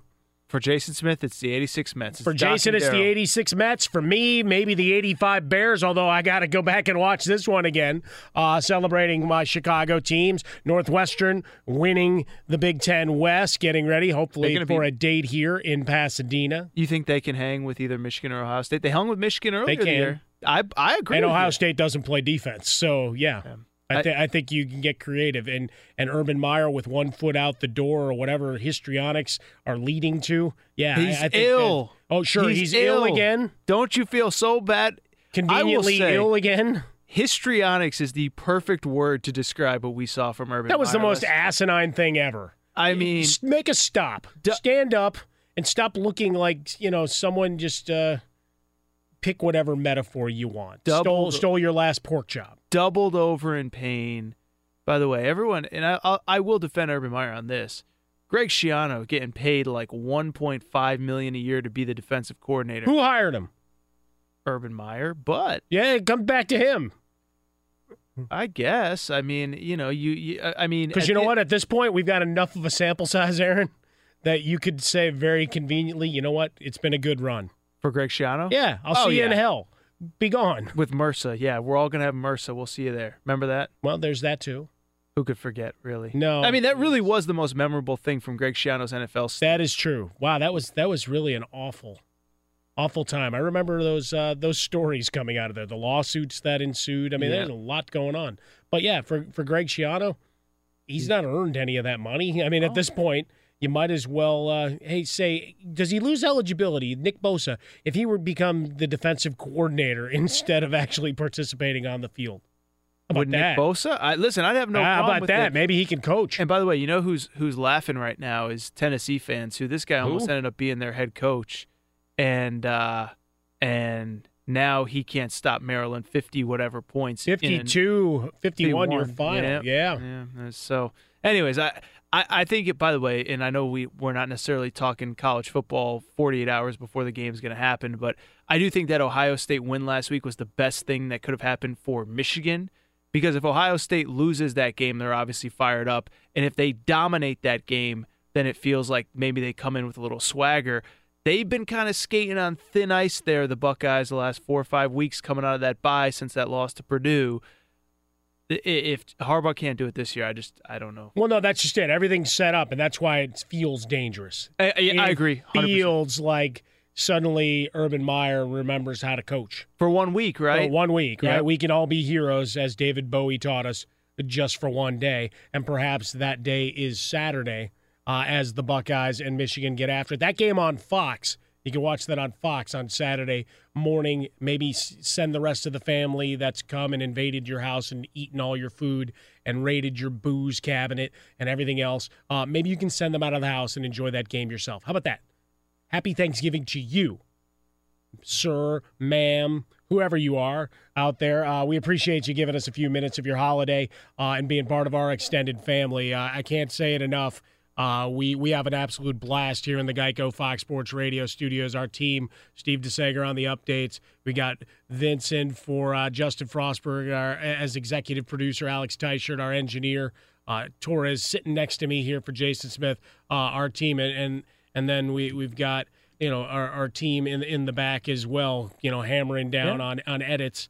That it's just a, a fun time for us here, and hopefully it comes through and maybe makes you smile and, and forget about traffic if you got stuck in traffic or maybe you burned the turkey or whatever went wrong Yeah. on your holiday. That maybe you had a little bit of fun. I was gonna say it is nice coming in on a day like tonight. You know, everybody's in it together. You know, everybody, uh, you know, has a work ethic, wants to put out a good product, and so even on a night like tonight, I love coming in, hanging with you guys because everybody that that is here wants to be here, and as you've said a few times, Harmon, we're all an extended family, and I'm I'm really I'm I'm happy to be spending the holiday with you guys, with Vince and Teish, and of course Steve DeSager, and of course you too, Mike Harmon. Well, I appreciate that. You can find him on Twitter at Aaron underscore Torres. Find me over at Swollen Dome. Coming up uh, in a couple minutes, we're going to get into a, a big story that pronounces a certain star player dead for football purposes, of course. But we go back to New Orleans and Atlanta. One of the interesting things Jason Cole told us as he joined us, the the editor in chief over at fansided.com, our buddy, talking about the evil nature of Sean Payton when it comes to the competitive side of things and what he wants to do, particularly then that game coming up uh, against Dallas. Well, tonight you saw, well, the varied touchdown catchers and not guys that are household names. Ingram is the tailback. He'll fake him the handoff. Rolls out to his right. Lost one. Wide open. Austin Cole for the touchdown. Go Cats! 12 yards out. Drew Brees to Austin Carr.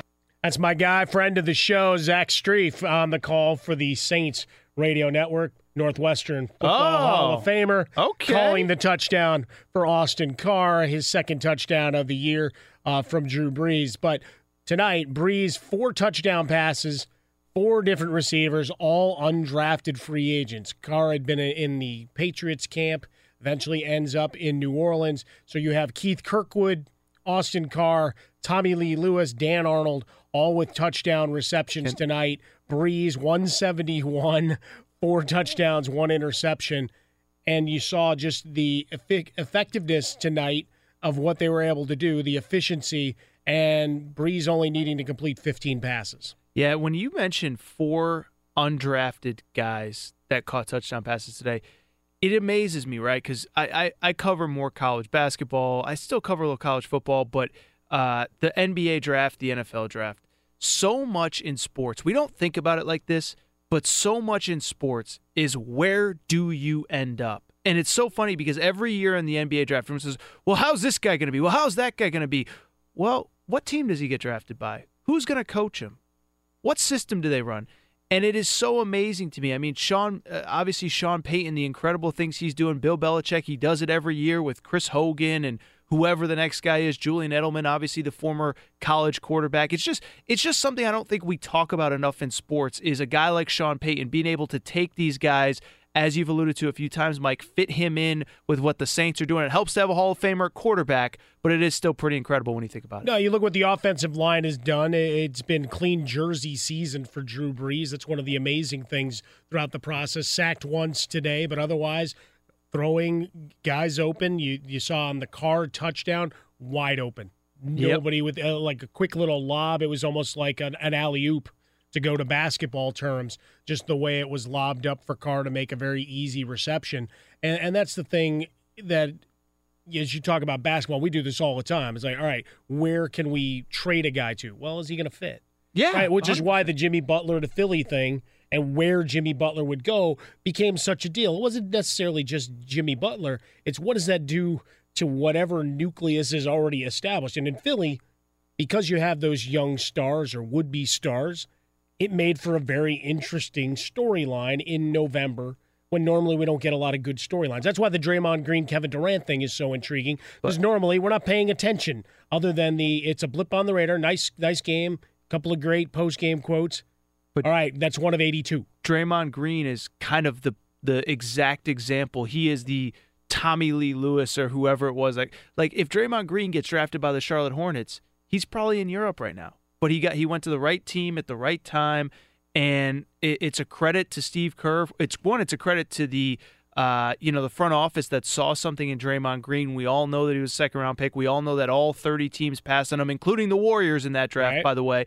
Uh, but it's just amazing. You know, the Tommylee Lewis kid. I was reading that the only reason he's even in the NFL, by the way, Bill Parcells happened to be friends with his high school coach. The high school coach says, You got to find a spot for them. This guy's a stud. Sean Payton takes a chance. But again, in Sean Payton's system, he fits. Austin Carr fits. You go on and on down the list. Got to find uh, where you fit and coaches that if you can work into a system that is orchestrated and precise as it is in New England, as it is in New Orleans, those guys will stick around. They don't need to be flashy. Just make sure you're running the route tree properly. He's Aaron Torres. I'm Mike Harmon. This is the Jason Smith Show with Mike Harmon, Fox Sports Radio. Coming up next, we go into a New York Daily News article uh, that pronounces a, a certain star and budding celebrity um, well, dead for football purposes. But we'll get into that in a moment. But first, we step out to Steve DeSager with an update on a very busy day in our sporting universe. Steve? We'll start with the NFL and happy Thanksgiving. The Saints won their 10th straight game tonight, beating Atlanta 31 17. The Falcons with four turnovers and trailed 31 10 late in the game. The Falcons on the road are 1 and 4 this season. Drew Brees with the four touchdown passes. Next Thursday night on Fox TV, New Orleans at Dallas. Dallas a home winner today over rival Washington 31 23. Colt McCoy had two touchdown passes, but three interceptions in defeat. The Redskins led briefly in the third quarter, then gave up three straight touchdowns.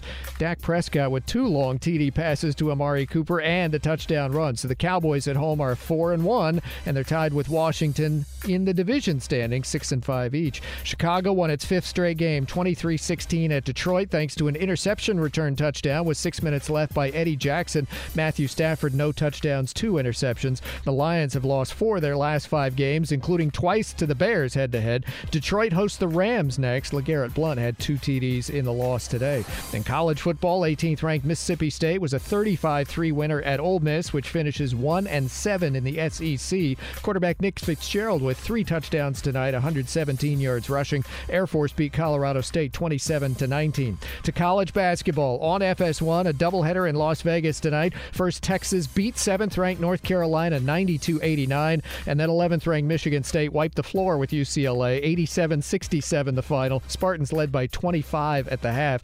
Wins at a tournament in Orlando for Florida State and LSU, each ranked in the top 20. In the Bahamas, tournament semifinal wins for number 4 Virginia and number 25 Wisconsin. The NBA and NHL are off. 14 games tomorrow in pro basketball, 15 in hockey, including in addition, I should say, we have all that college football. FS1 with Texas at Kansas tomorrow. Texas one win away from the Big 12 championship game. Tomorrow night on Fox TV, number 8 Washington State hosts 16th ranked Washington. The winner goes to the Pac 12 title game, guys. Fantastic stuff, Steve. Thanks.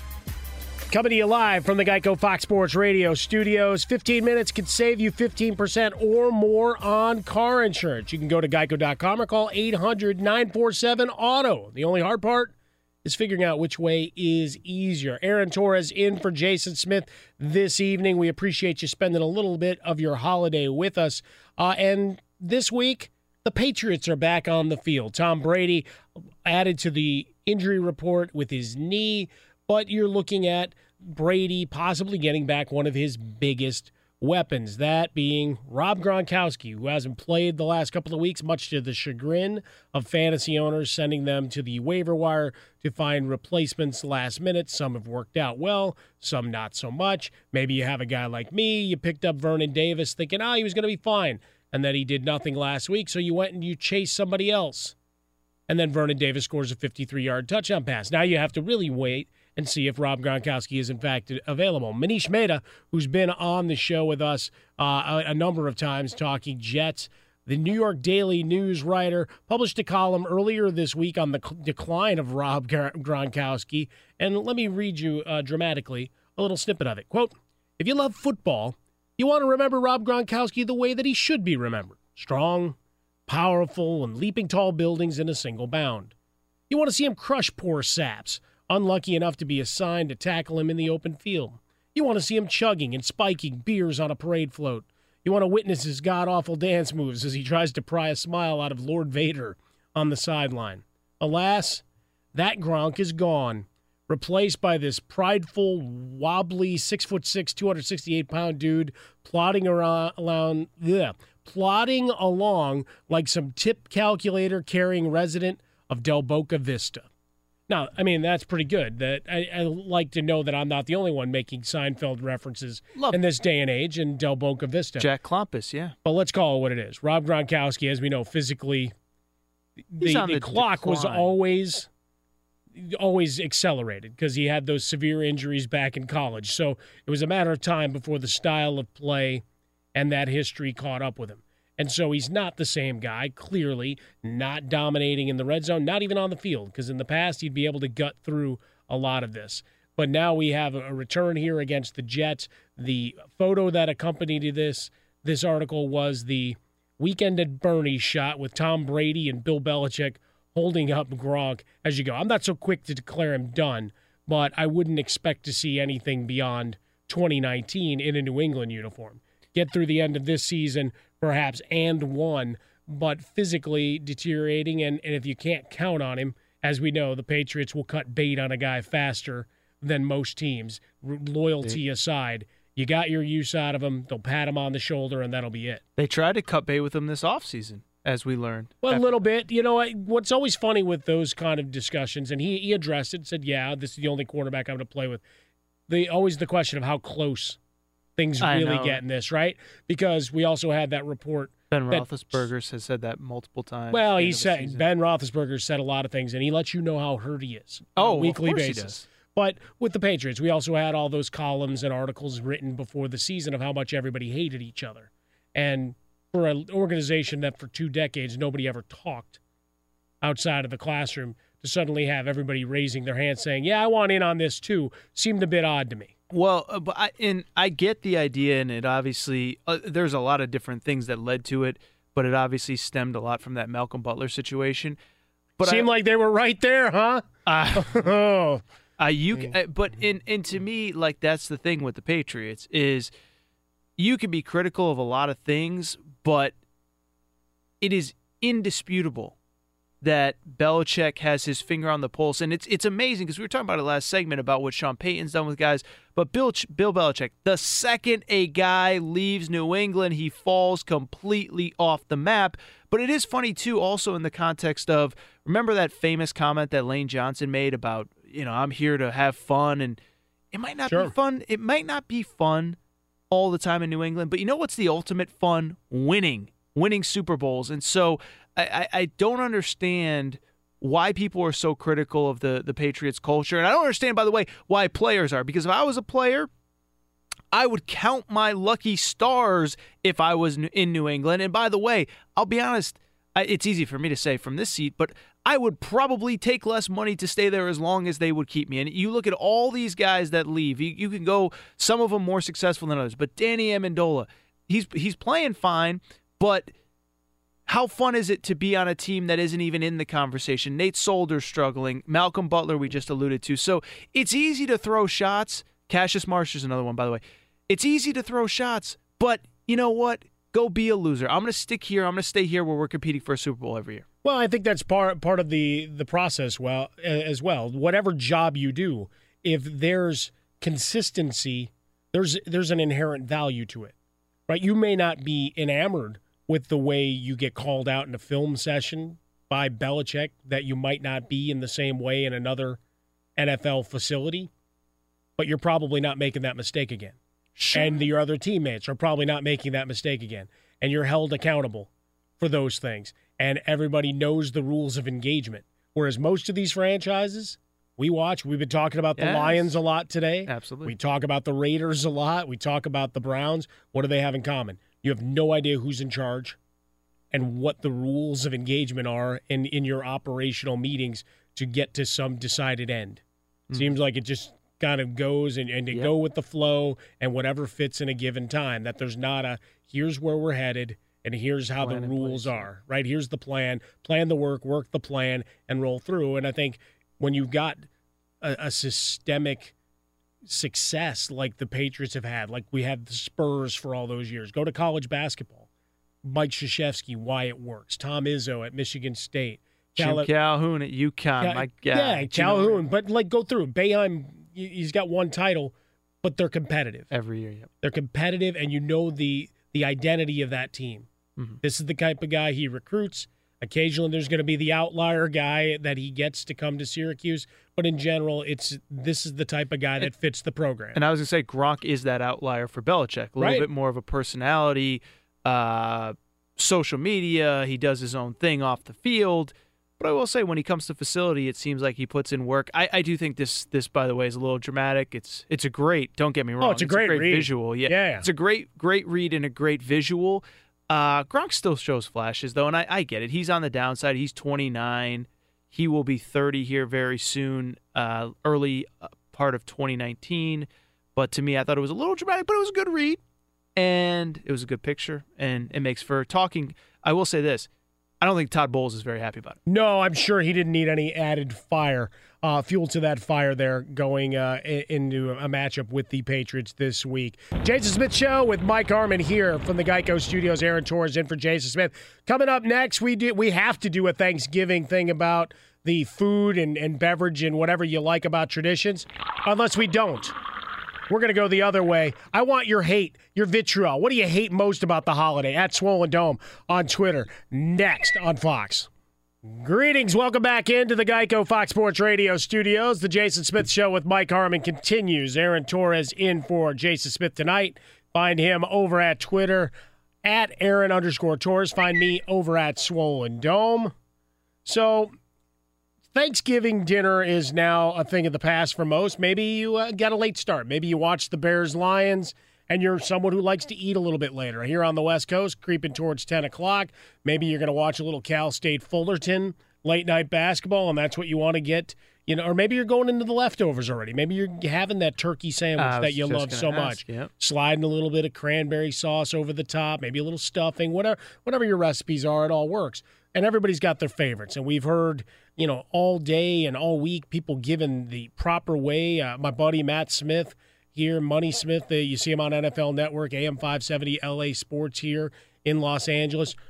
Every Wednesday before Thanksgiving is the annual here's how you properly prepare a bird to be roasted. Ooh, okay. And here's how you get it done. And he's got his method. It's his time tested and proved. Now I haven't actually eaten it, and, and Petros Papadakis did a good job. His his tag team partner. You see him on the Fox football broadcast. Made a good point. He goes, none of us have ever eaten his food. Oh, So I mean, but like Well, I cou- 13 years he's been espousing this. So I cook like Emeril Lagasse. I mean, well, see, there you go. Now you're putting your, yourself out there. Recipes at Aaron underscore Torres. Yes. I cook pretty well. I'll, I'll show you what I what I divvied up on, and then I added some stuff to the fridge here for our for our team here as they roll into the night. Ben Maller coming up an hour from now uh, with you into the overnight as we get rolling deeper into this weekend. But for all of the celebration and and, and I love the togetherness of family. Maybe it, you know friendsgiving is a big deal. Maybe you're not living in the same space as your family. You couldn't afford to get back, or you've earmarked dollars to go out on Christmas or New Year's or whatever the case may be. Everybody's got all these things they love, and it's a lot of goodness. But we are in sports talk, and and what do you got to do? You, got to find something negative about it. So I want to go around the room with all our guys, and and what's the thing you hate most about the Thanksgiving weekend?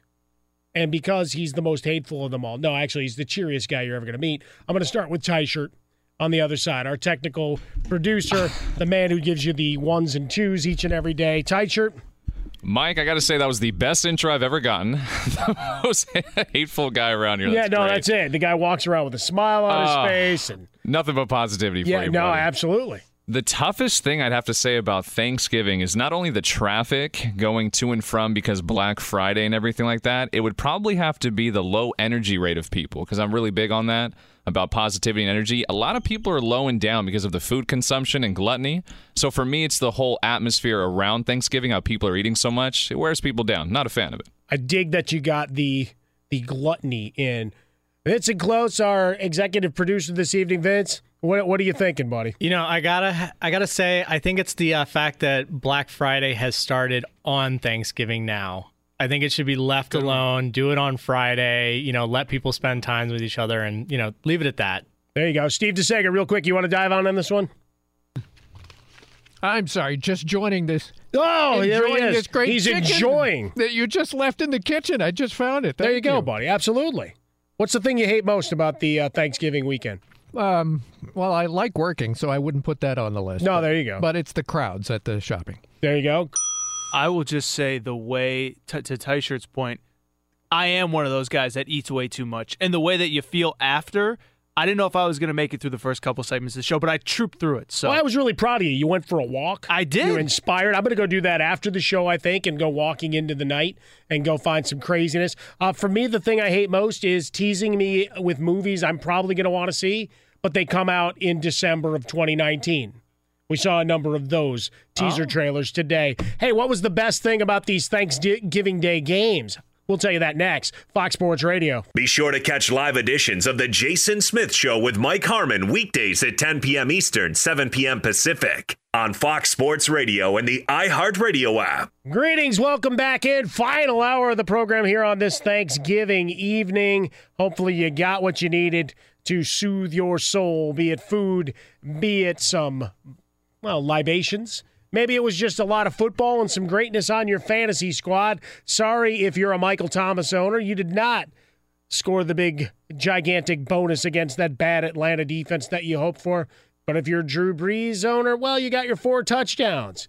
We'll get into the particulars of the games uh, and what I loved most about the scheduling process. Uh, not what they did to the Bears, but they walk away victorious. We'll get into that in a moment. Uh, Aaron Torres is in for Jason Smith this evening. He'll be back with me tomorrow night. We'll have a full day of college football to take a look at, a huge NBA slate, maybe a little bit of hockey, more college Ooh. basketball. Uh, Hey, you know, do I have to prep like? wh- we're just going to be very eclectic. We're going to jump all over the map. Do I need to like do my Red Wings homework? Like, or I don't know. I'm trying. I don't even know who's. Maybe you go buy a, a Red Wing sweater, and that's your homework. But But Henrik Zetterberg is he still? There you the go. team? We'll we'll get ready for the weekend Yes. tomorrow. Uh, we'll get we'll pick some games, college, pro against the spread as we are wont to do. We'll we'll talk uh, a lot probably of the uh, Michigan Ohio State. because There's a lot of fascinating storylines given uh, Urban Meyer and Jim Harbaugh. There's just two classic uh, figures along the way. We'll have a couple big games on while we're on. Yeah, that is right. So uh, Oklahoma and West Virginia. Obviously, Oklahoma looking Huge. to stay alive.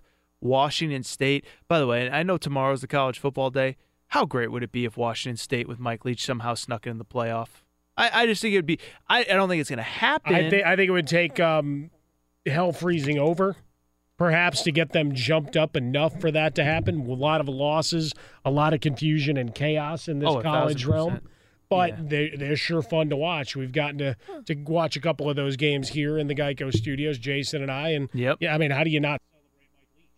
I totally agree, and that's what I'm saying is if that guy got into the playoff with the things that he says, the theories that he has, I just think in in a sport in football in general, not just college football, but a sport that can get stale. I mean, Nick Saban, we've heard the song and dance. Kirby Smart already from that Nick Saban tree doesn't say anything.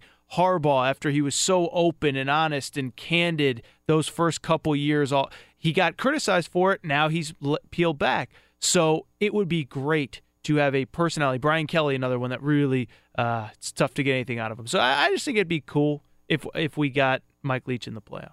Got to have a little bit of uh, personality, right? The Pac 12 story that we'd heard earlier in the week of him showing up uh, because he hadn't had a chance to get a bite to eat and thought he'd be cantankerous, got himself some In N Out burger. There you on go. The, on the way to a coaching uh, carousel of, of let's uh, do the meet the press kind of thing. So uh, for Mike Leach, that that would be a lot of fun, and obviously uh, Minshew having a fantastic season, and, and the more you can get s- the spotlight on on another one of the the greats in college, and especially when we've been talking quarterbacks a lot over the course of this evening, and certainly it is the prime position in the National Football League to where we're always looking at who's next.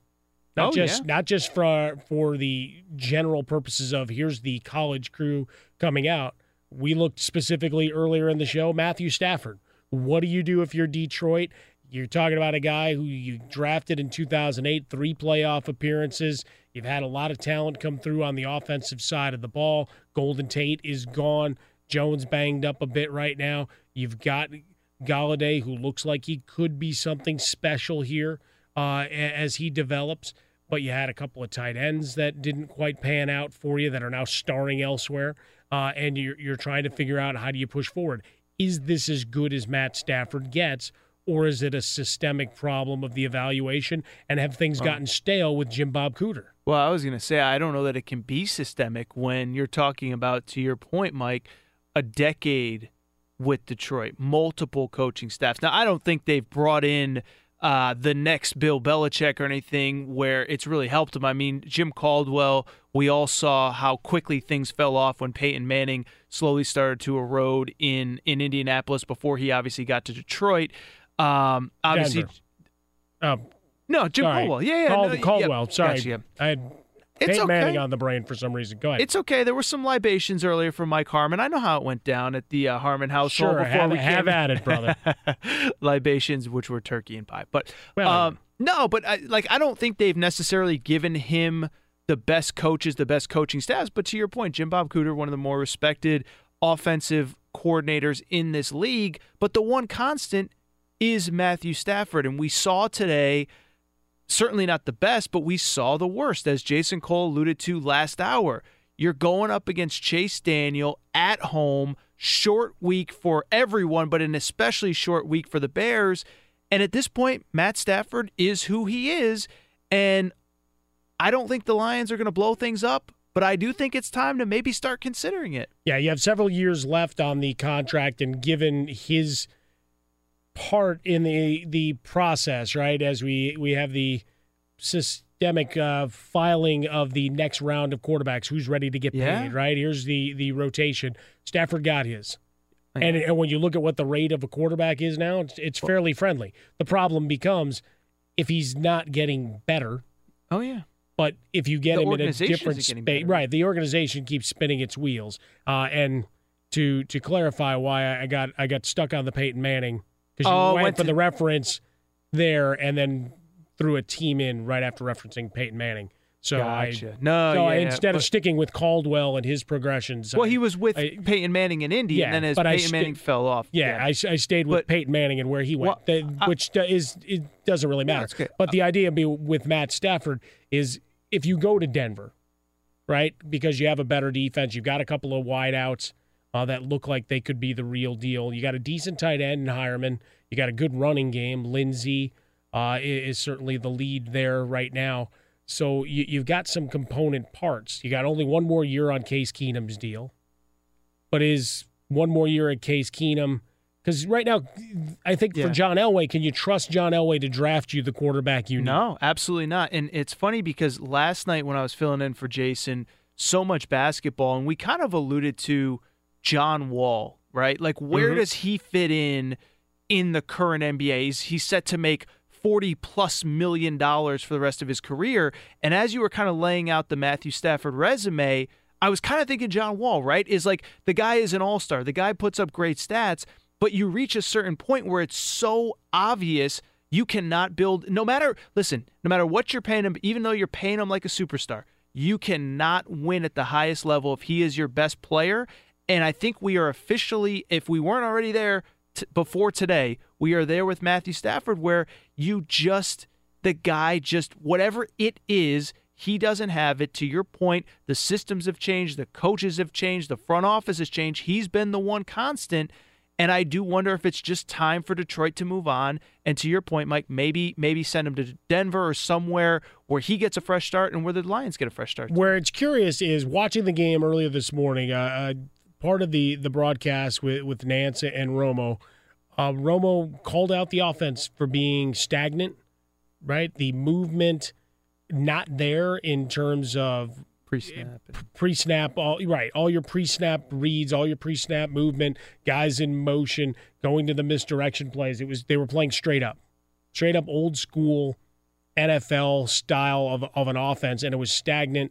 And he was under duress anytime he went back to pass. The run game sputtered a couple of spots for for uh, LeGarrette Blount, and then you had a couple of quick passes to Theo Riddick that had some success. But for the most part, they were ground out, three and down, three and out, maybe a first down, but short possessions.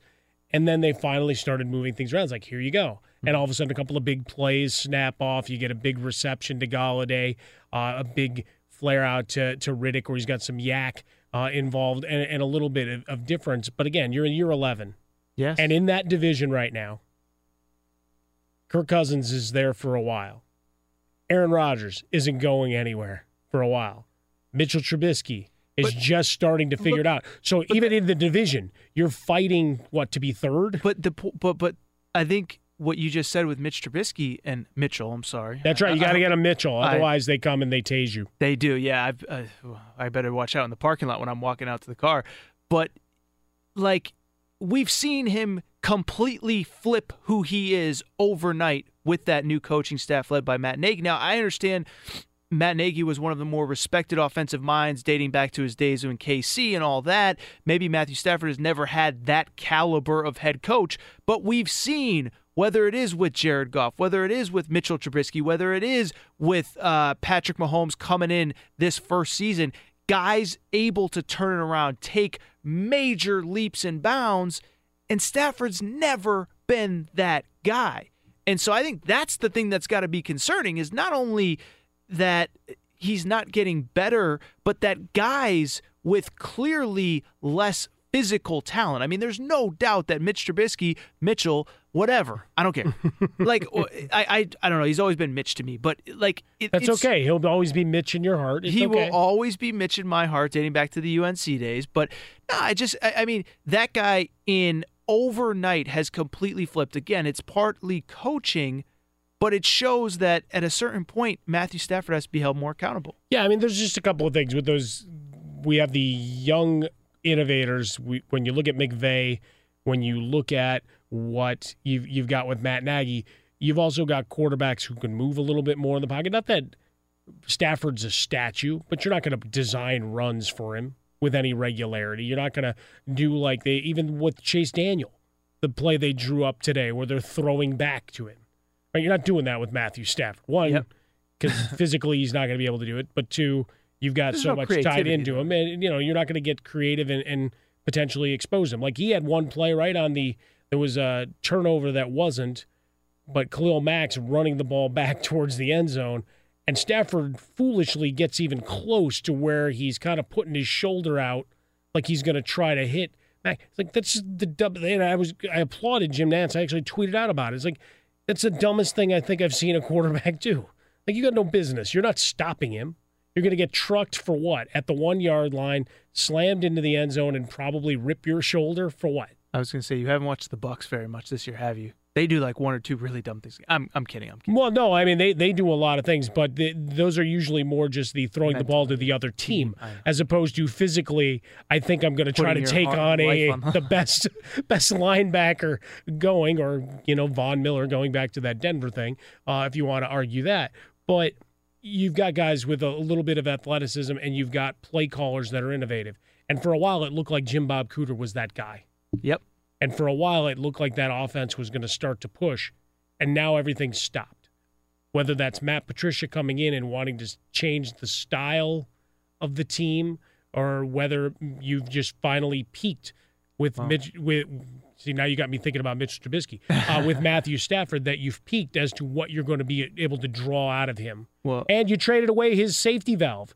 You traded away his hundred catch player in Golden Tate. Sure, but as as Jason Cole said earlier today, you can't lose at home to Chase Daniel. And I will say, if Matt Patricia, if he really does think going forward that he's going to play a different style that doesn't suit Matthew Stafford's uh, capabilities, they get rid of him, find a new home for him. But I, I just I do think that we're at the point we've seen his best, we've seen what he's capable of, and I think it goes back to what you've said, Harmon, is that we're talking about now 11 years in the league. We're talking about 2008 is a long time ago. He's in his 30s. He's not going to figure it out. If I'm the Lions, I'm having some really serious conversations in that that building tonight about is it time to go in another direction? What can we get for him on the open market? We've seen first round draft picks thrown around loosely. What can you get for a guy the caliber of Matt Stafford? Shuffle up and deal. And you got to celebrate what Matt Nagy was able to do with Chase Daniel today against the Lions. Demoralizing loss. The paper bags probably back out on the heads of some of the fans after this one. He's Aaron Torres. I'm Mike Harmon. Welcome in the Jason Smith Show with Mike Harmon on Fox Sports Radio. There was a lot to like about today's NFL slate. We'll preview all of week 12 tomorrow. But one thing I really liked about the scheduling we'll get into next and talk about the greatness that was Dak Prescott. Unless we won't. That's next on Fox. Slide over baby hour here on Thanksgiving night. Grab someone, hold them tight. Be thankful for another day. Take off your uniform. Can get to that as well. Got anything else there, Teichert, you want to add? Take off your cleats.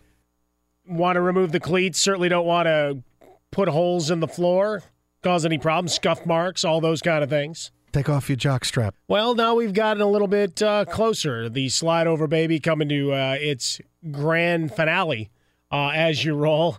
Uh, we appreciate you. Spe- well, there you have it. Few minutes with us here, the Jason Smith Show with Mike Harmon on Fox Sports Radio. Aaron Torres is in for Jason Smith. Maybe Jason's celebrating uh, in very special ways with his cleats. Right now, I don't know. I'm telling you. I'm telling you. He broke out the VHS 86 Mets tapes. I'm positive of it. I Maybe really listen to thought you were going to say he broke out the VHS of something else. Well, he might have done that The too. night of loving Um, dangerously. That might have been on VHS. You think he? Maybe I. I could see. We've just confused Torres to Well, no, end right no, there. I was gonna say I could see like 14 year old Jason Smith accidentally taping over the 86 World Series with what you're referencing right now. What was it again? The night of loving dangerously. Did he say that? That was Jason. That's Jason Smith.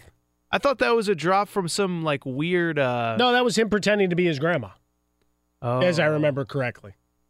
Oh, that was good. I could hear that. I could. I could hear Smith family grandma on that one. I- Yeah, so he might be sitting watching that film while eating some sort of chocolate confection. Does I he think like we can all agree that that's probably the case. Does he like chocolate that much? Or? It's well, it's it's it's. Does it's he a like bit, it? A bit of a disease. I don't know. I don't, I'm. I'm only here. The man is made of chocolate. Is he okay? Okay. Yeah, if we squeeze him, I think chocolate will start flowing. I think the liquor store exists solely because of his purchases. Way of to go. Vince. I think you're right. I think there is something to be said for that. Well, now I know what to bring him. I was gonna bring him a a Syracuse polo or something nice for the holidays. Screw that. Yeah, I'll cheap chocolate. Cheap chocolate. You don't even have to buy the the expensive stuff. like Reese's Pieces or something. That, that'll work. Baby Ruth. The Baby Ruth. It's a classic bar.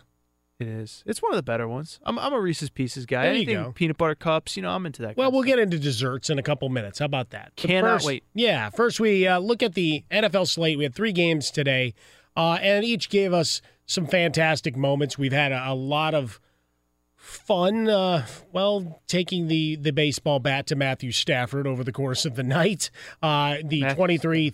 did to himself. Yeah, 23-16 your final. Chicago over Detroit. Chicago covers. Chase Daniel, a couple of touchdown throws, caught a pass, a couple of big runs. Uh, there was a little bit of controversy in a, the first down that solidified things for the Bears, and that, well, the offensive lineman grabbed Tarik Cohen and pulled him forward, which is not legal. you have to be behind with the push. Instead, he dragged him over. It was kind of a funny moment, but waiting for the flag that never came. Mike Pereira on the broadcast later said, "No, no, no, that was no, that should have been a penalty." Uh, but that's okay. Uh, as they were wrapping that game up for the Fox telecast, of course, the early game Chicago Dallas on CBS.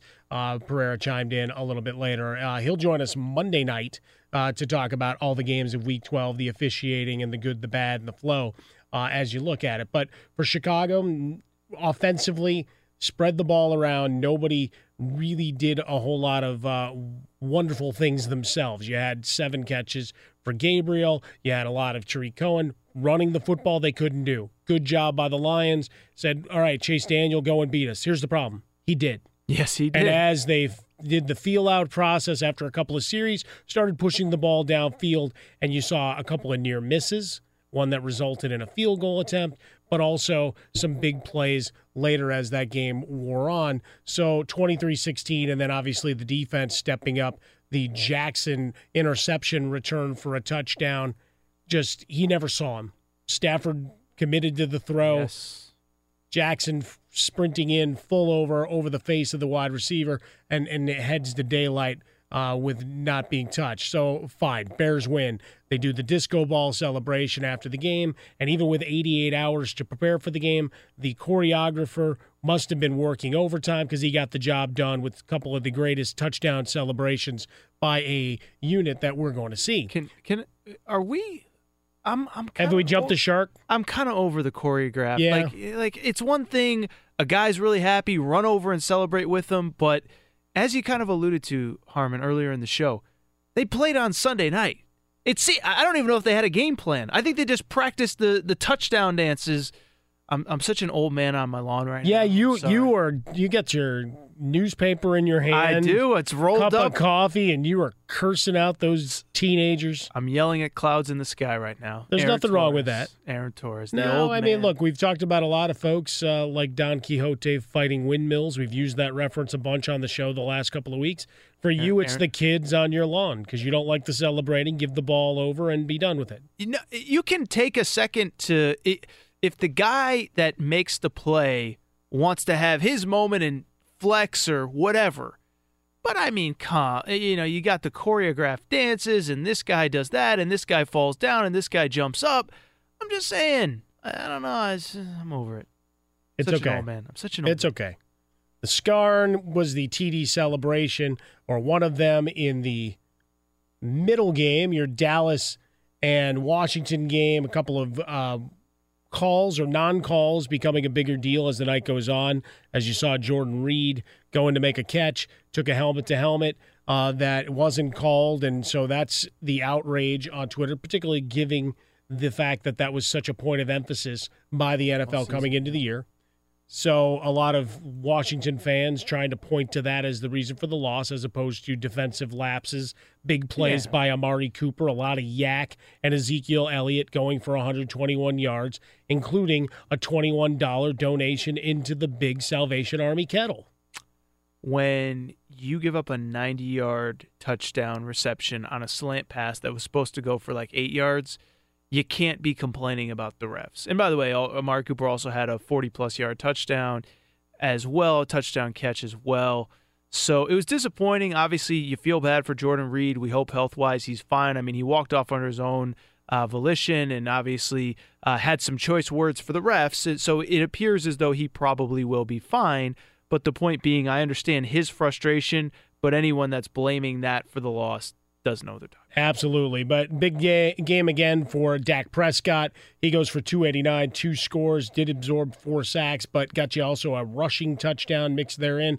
Fantasy owners happy if you felt good about putting him in. Even Colt McCoy, 268, two touchdowns, but three interceptions, a couple of tip drills uh, along the way. Kapri Bibbs with the touchdown run. Uh, not much from Adrian Peterson, averaging fewer than three yards per carry, but we have the celebrations from the Cowboys. And then we have the nightcap that we've talked a lot about the brilliance of Drew Brees, who's now thrown touchdown passes to 51 different players uh, as a, during his Saints career. Four undrafted free agents tonight were the recipients of those scores. And and the point to come out of these three games is that we got division play all the way through.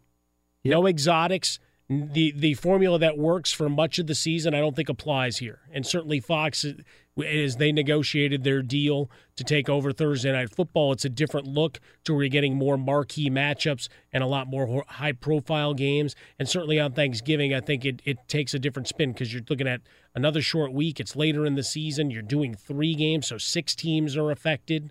Right for two teams, you just say, "Hey, it's your turn in the rotation. Suck it up." But here it's three teams. You've got to get after it on a Thursday night, short week. The Bears having been flexed into Sunday night, even shorter. But by going division, you've got some familiarity, you've got some schematics, you've got some things that shorten the amount of time you need for prep in theory. Yeah. Now, physically, you're still a mess coming out of Sunday's game. You know, here you mitch, missed Trubisky. Would the night game have been something he would have been cleared? Probably not. No. But you're looking at just the idea that you're playing on the Thursday does play with your injury status a bit more than it would otherwise. And at this part of the season, wherever you can build in and and lessen, uh, I guess the the disadvantages of playing in these games, the NFL's got to make sure they're cognizant of that. Well, and you talk about you marquee games. We've gotten a lot of great marquee games this year, but there's no way when the NFL is putting together the schedule that they can really know what is a marquee. I mean, look at that Rams Chiefs game. It was supposed to be in Mexico City because sure. you looked at it in whatever it was, March, April, May, and nobody's thinking that this could one be not only one of the greatest games in the hit, one of the most exciting. I don't want to say greatest. I don't want to offend the old school defensive people, but one of the most exciting games in the history of the sport. But two, uh, you don't know that they're going to be Super Bowl contenders, and so um, so you never know what you're going to get when you put together the schedule as far as marquee versus non-marquee. But the one thing that you can count on is whenever the Cowboys and Redskins get together, it's going to be a battle. Maybe not for first place like it was today. Oh, use come on, use it. You could throw the records out. Throw those records there out. You could throw them out. Saints and Falcons, that area of the country, those two uh, organizations do not like each other. Now you could throw the records out because uh, in that particular case they were of no relevance to the game because the Saints are just clearly the better team. Um, and and with the Bears, the Bears obviously having a better season than most anyone could have anticipated. But at the same time, again, Bears Lions, it's usually has some sort of impact on the standings. Maybe not at the top like we expected, but I think it's a great point by you, Harmon, in terms of you can never know exactly what's going to be high profile, what's not, but these division games always seem to matter. Yeah, for competitive balance, this is where you go. The Bears had three division games in 12 days. They go 3 and 0 uh, and have pushed forward in the division. But just the idea that you have the familiarity uh, and we can push, they're always going to be competitive is really, I think, what it comes down to. And if you get luck into first place teams along the way, then you've got to win. Coming up next, we get back into the Thanksgiving celebration. We did the negativity last hour. Why don't we be a bit more positive in terms of our gluttony? Because uh, I, I got to give Teichert a reason to be even happier. One of the happiest people I'll ever meet. Uh, Steve DeSager is going to make us happy by giving us a bunch of scores, news, and information across the sporting universe. Steve? A reason to be positive about our gluttony, I believe is the sentence I just heard. Wasn't it great? I just had to, that just hasn't processed yet, but I guess it's late. Uh, and as far as the uh, high scoring and very entertaining Rams Chiefs game, even the defensive minded narrow minded NFL fans should have loved that one because there were, after all, three defensive touchdowns in that game. Correct. Were there not? I mean, there's a reason why it was 50 points each in that contest, roughly. But if get off my lawn, guys, well, I guess that was the problem. Is Azteca Stadium, there was no lawn. That is true, too. Nicely done. Sager, you going to be here all night to Sager? No, no. Do you see how he workshopped that one and went through his mind? I could see it creeping through. Uh, not going to be here all night, but uh, try the shrimp cocktail. Chicago won its fifth straight game, 23 16 at Detroit. Detroit hosts the Rams next. The Bears, in about two weeks, will be hosting the Rams on a Sunday night. Dallas beat Washington 31 to 23. Next Thursday night on Fox TV, New Orleans at Dallas. Tonight, the Saints won their 10th straight game, 31 17 over Atlanta. Drew Brees with his four touchdown passes to a veritable who's that of NFL receivers. Falcons with four turnovers, and they trailed 31 10 late in the game. It was another good night for Julio Jones, except for one fumble. He did have 11 catches, 104 147 yards.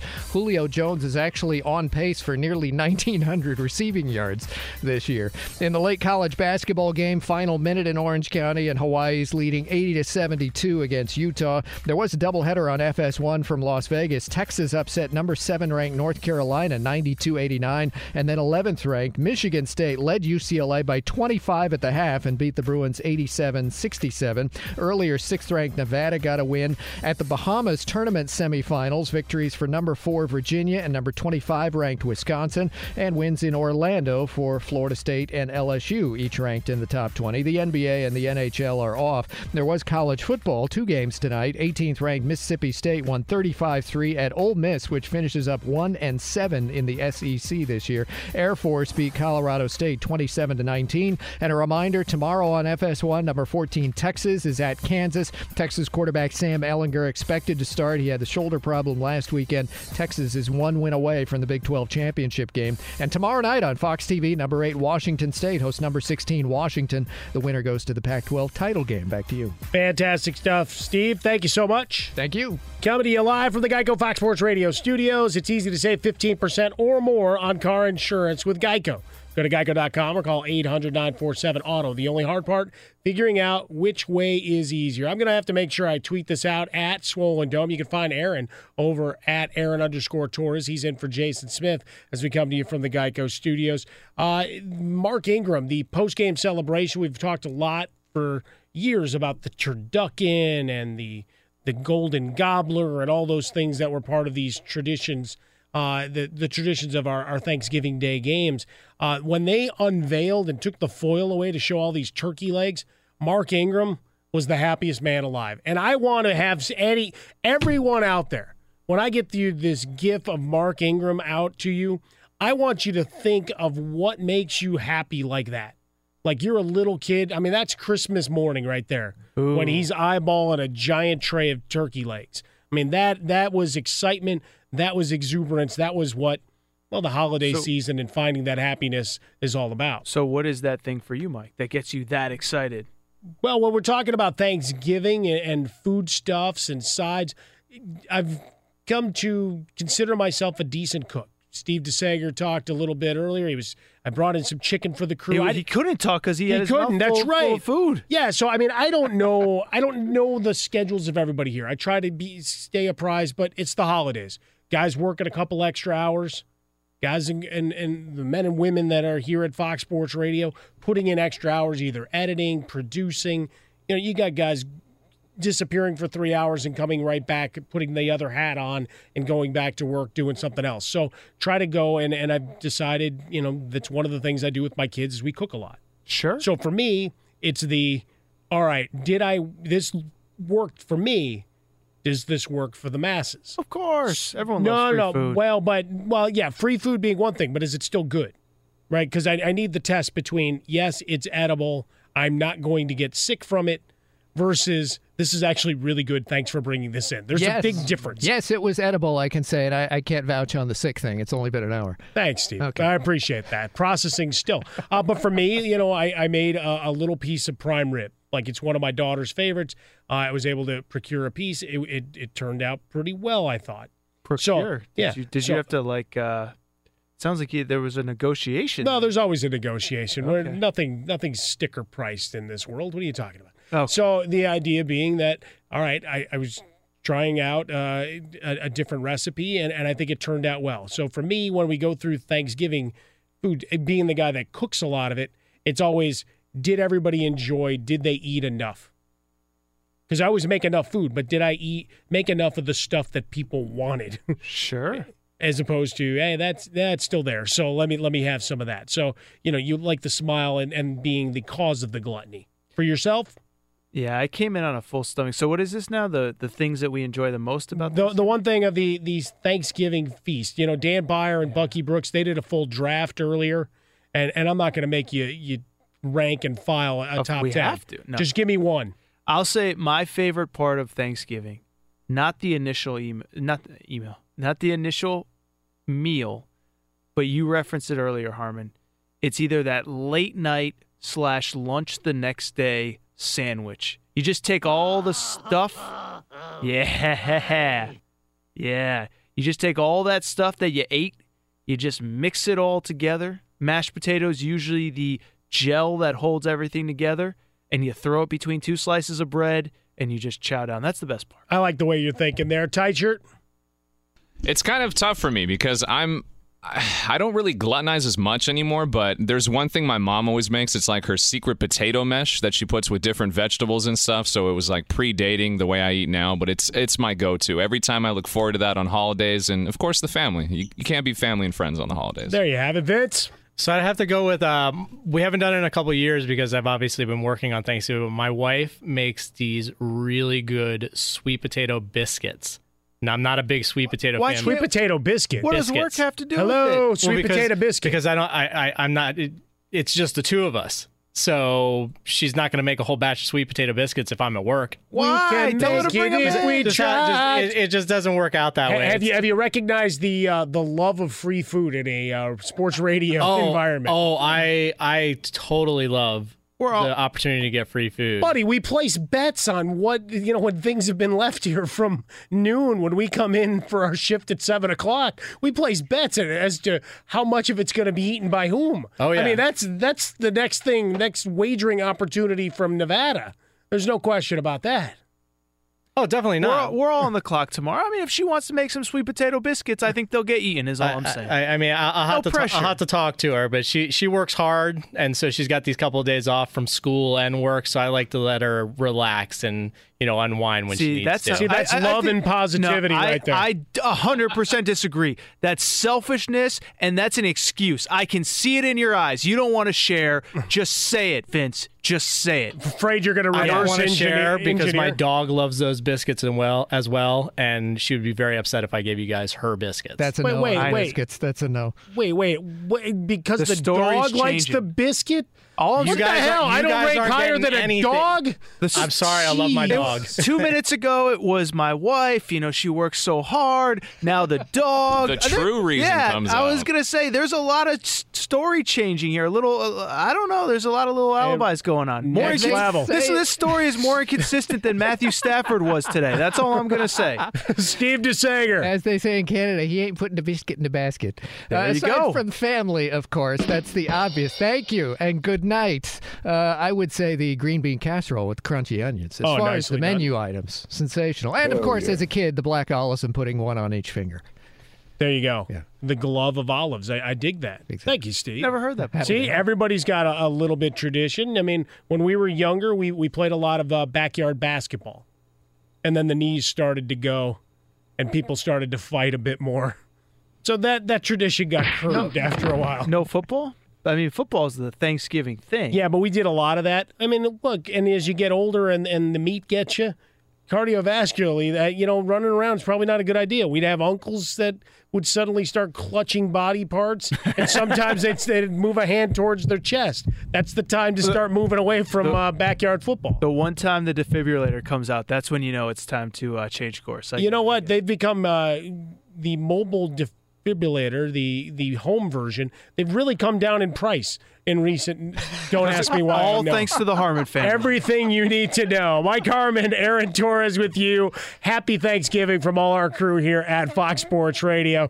We close it up. We talked all a lot of positivity there. We're going to finish with a fight. That's next on Fox. Have a great Thanksgiving, because Big Baller is. There you go. LeVar Ball wishes you a happy Thanksgiving. So do we here from the Geico Fox Sports Radio studios. Hopefully, you got everything you needed uh, today. Found a little positivity, uh, and hopefully, we made you laugh a little bit. If uh, if only if in our fights and and picking apart stories about biscuits, dogs, and and our respective histories. Uh, we appreciate you Our being part. lying producer. Well, there's that too, but you know, I, I we we don't normally we're being called liars by Justin, who's normally occupies that chair.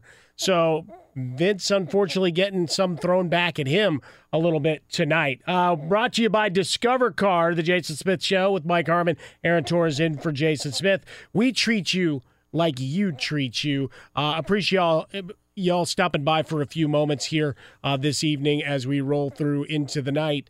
Uh, ben Maller coming up about 10 minutes from now, uh, taking you deeper into your holiday. Perhaps you'll be uh, standing in line doing your Black Friday shopping while listening to Ben. Give him a call uh, and, and hang out. In the larger sporting world, we had our college basketball, right? In North Carolina, Texas, we had Michigan State, UCLA, we had our three NFL games that we've talked about a lot. We also had a college football game between Mississippi and Mississippi State. And at the end of the third quarter, we had a, fra- uh, a brawl, uh, a fight. Uh, I, I, conflated uh, and merged a couple it's of words. I created a new word along the way. I was so excited about it because I've had this play running on my computer on a loop, and I'm still just confused uh, as to what precipitated it earlier in the game. Because in the moment, this couldn't have been it. All right. Ole Miss appears to score a touchdown, the final play of the quarter. A.J. Brown crossed the, the goal line. Players start shoving, and the fight spills over across the end zone. Some punches are thrown. The benches are emptied. The official comes out and says that it's unsportsmanlike conduct on everybody on both teams. It's a, it's a pretty good announcement. I like that. You know what? You're all fined. You're all you're all uh, in trouble here. Uh, and so, in a bit of a confusion, a confusing moment. Only four players ejected. Even though everybody leaves the sideline, there's punches thrown. Now, they, they weren't the greatest punches. They didn't land to create any big injury or or really going into taking it as far as it, as it could have gone.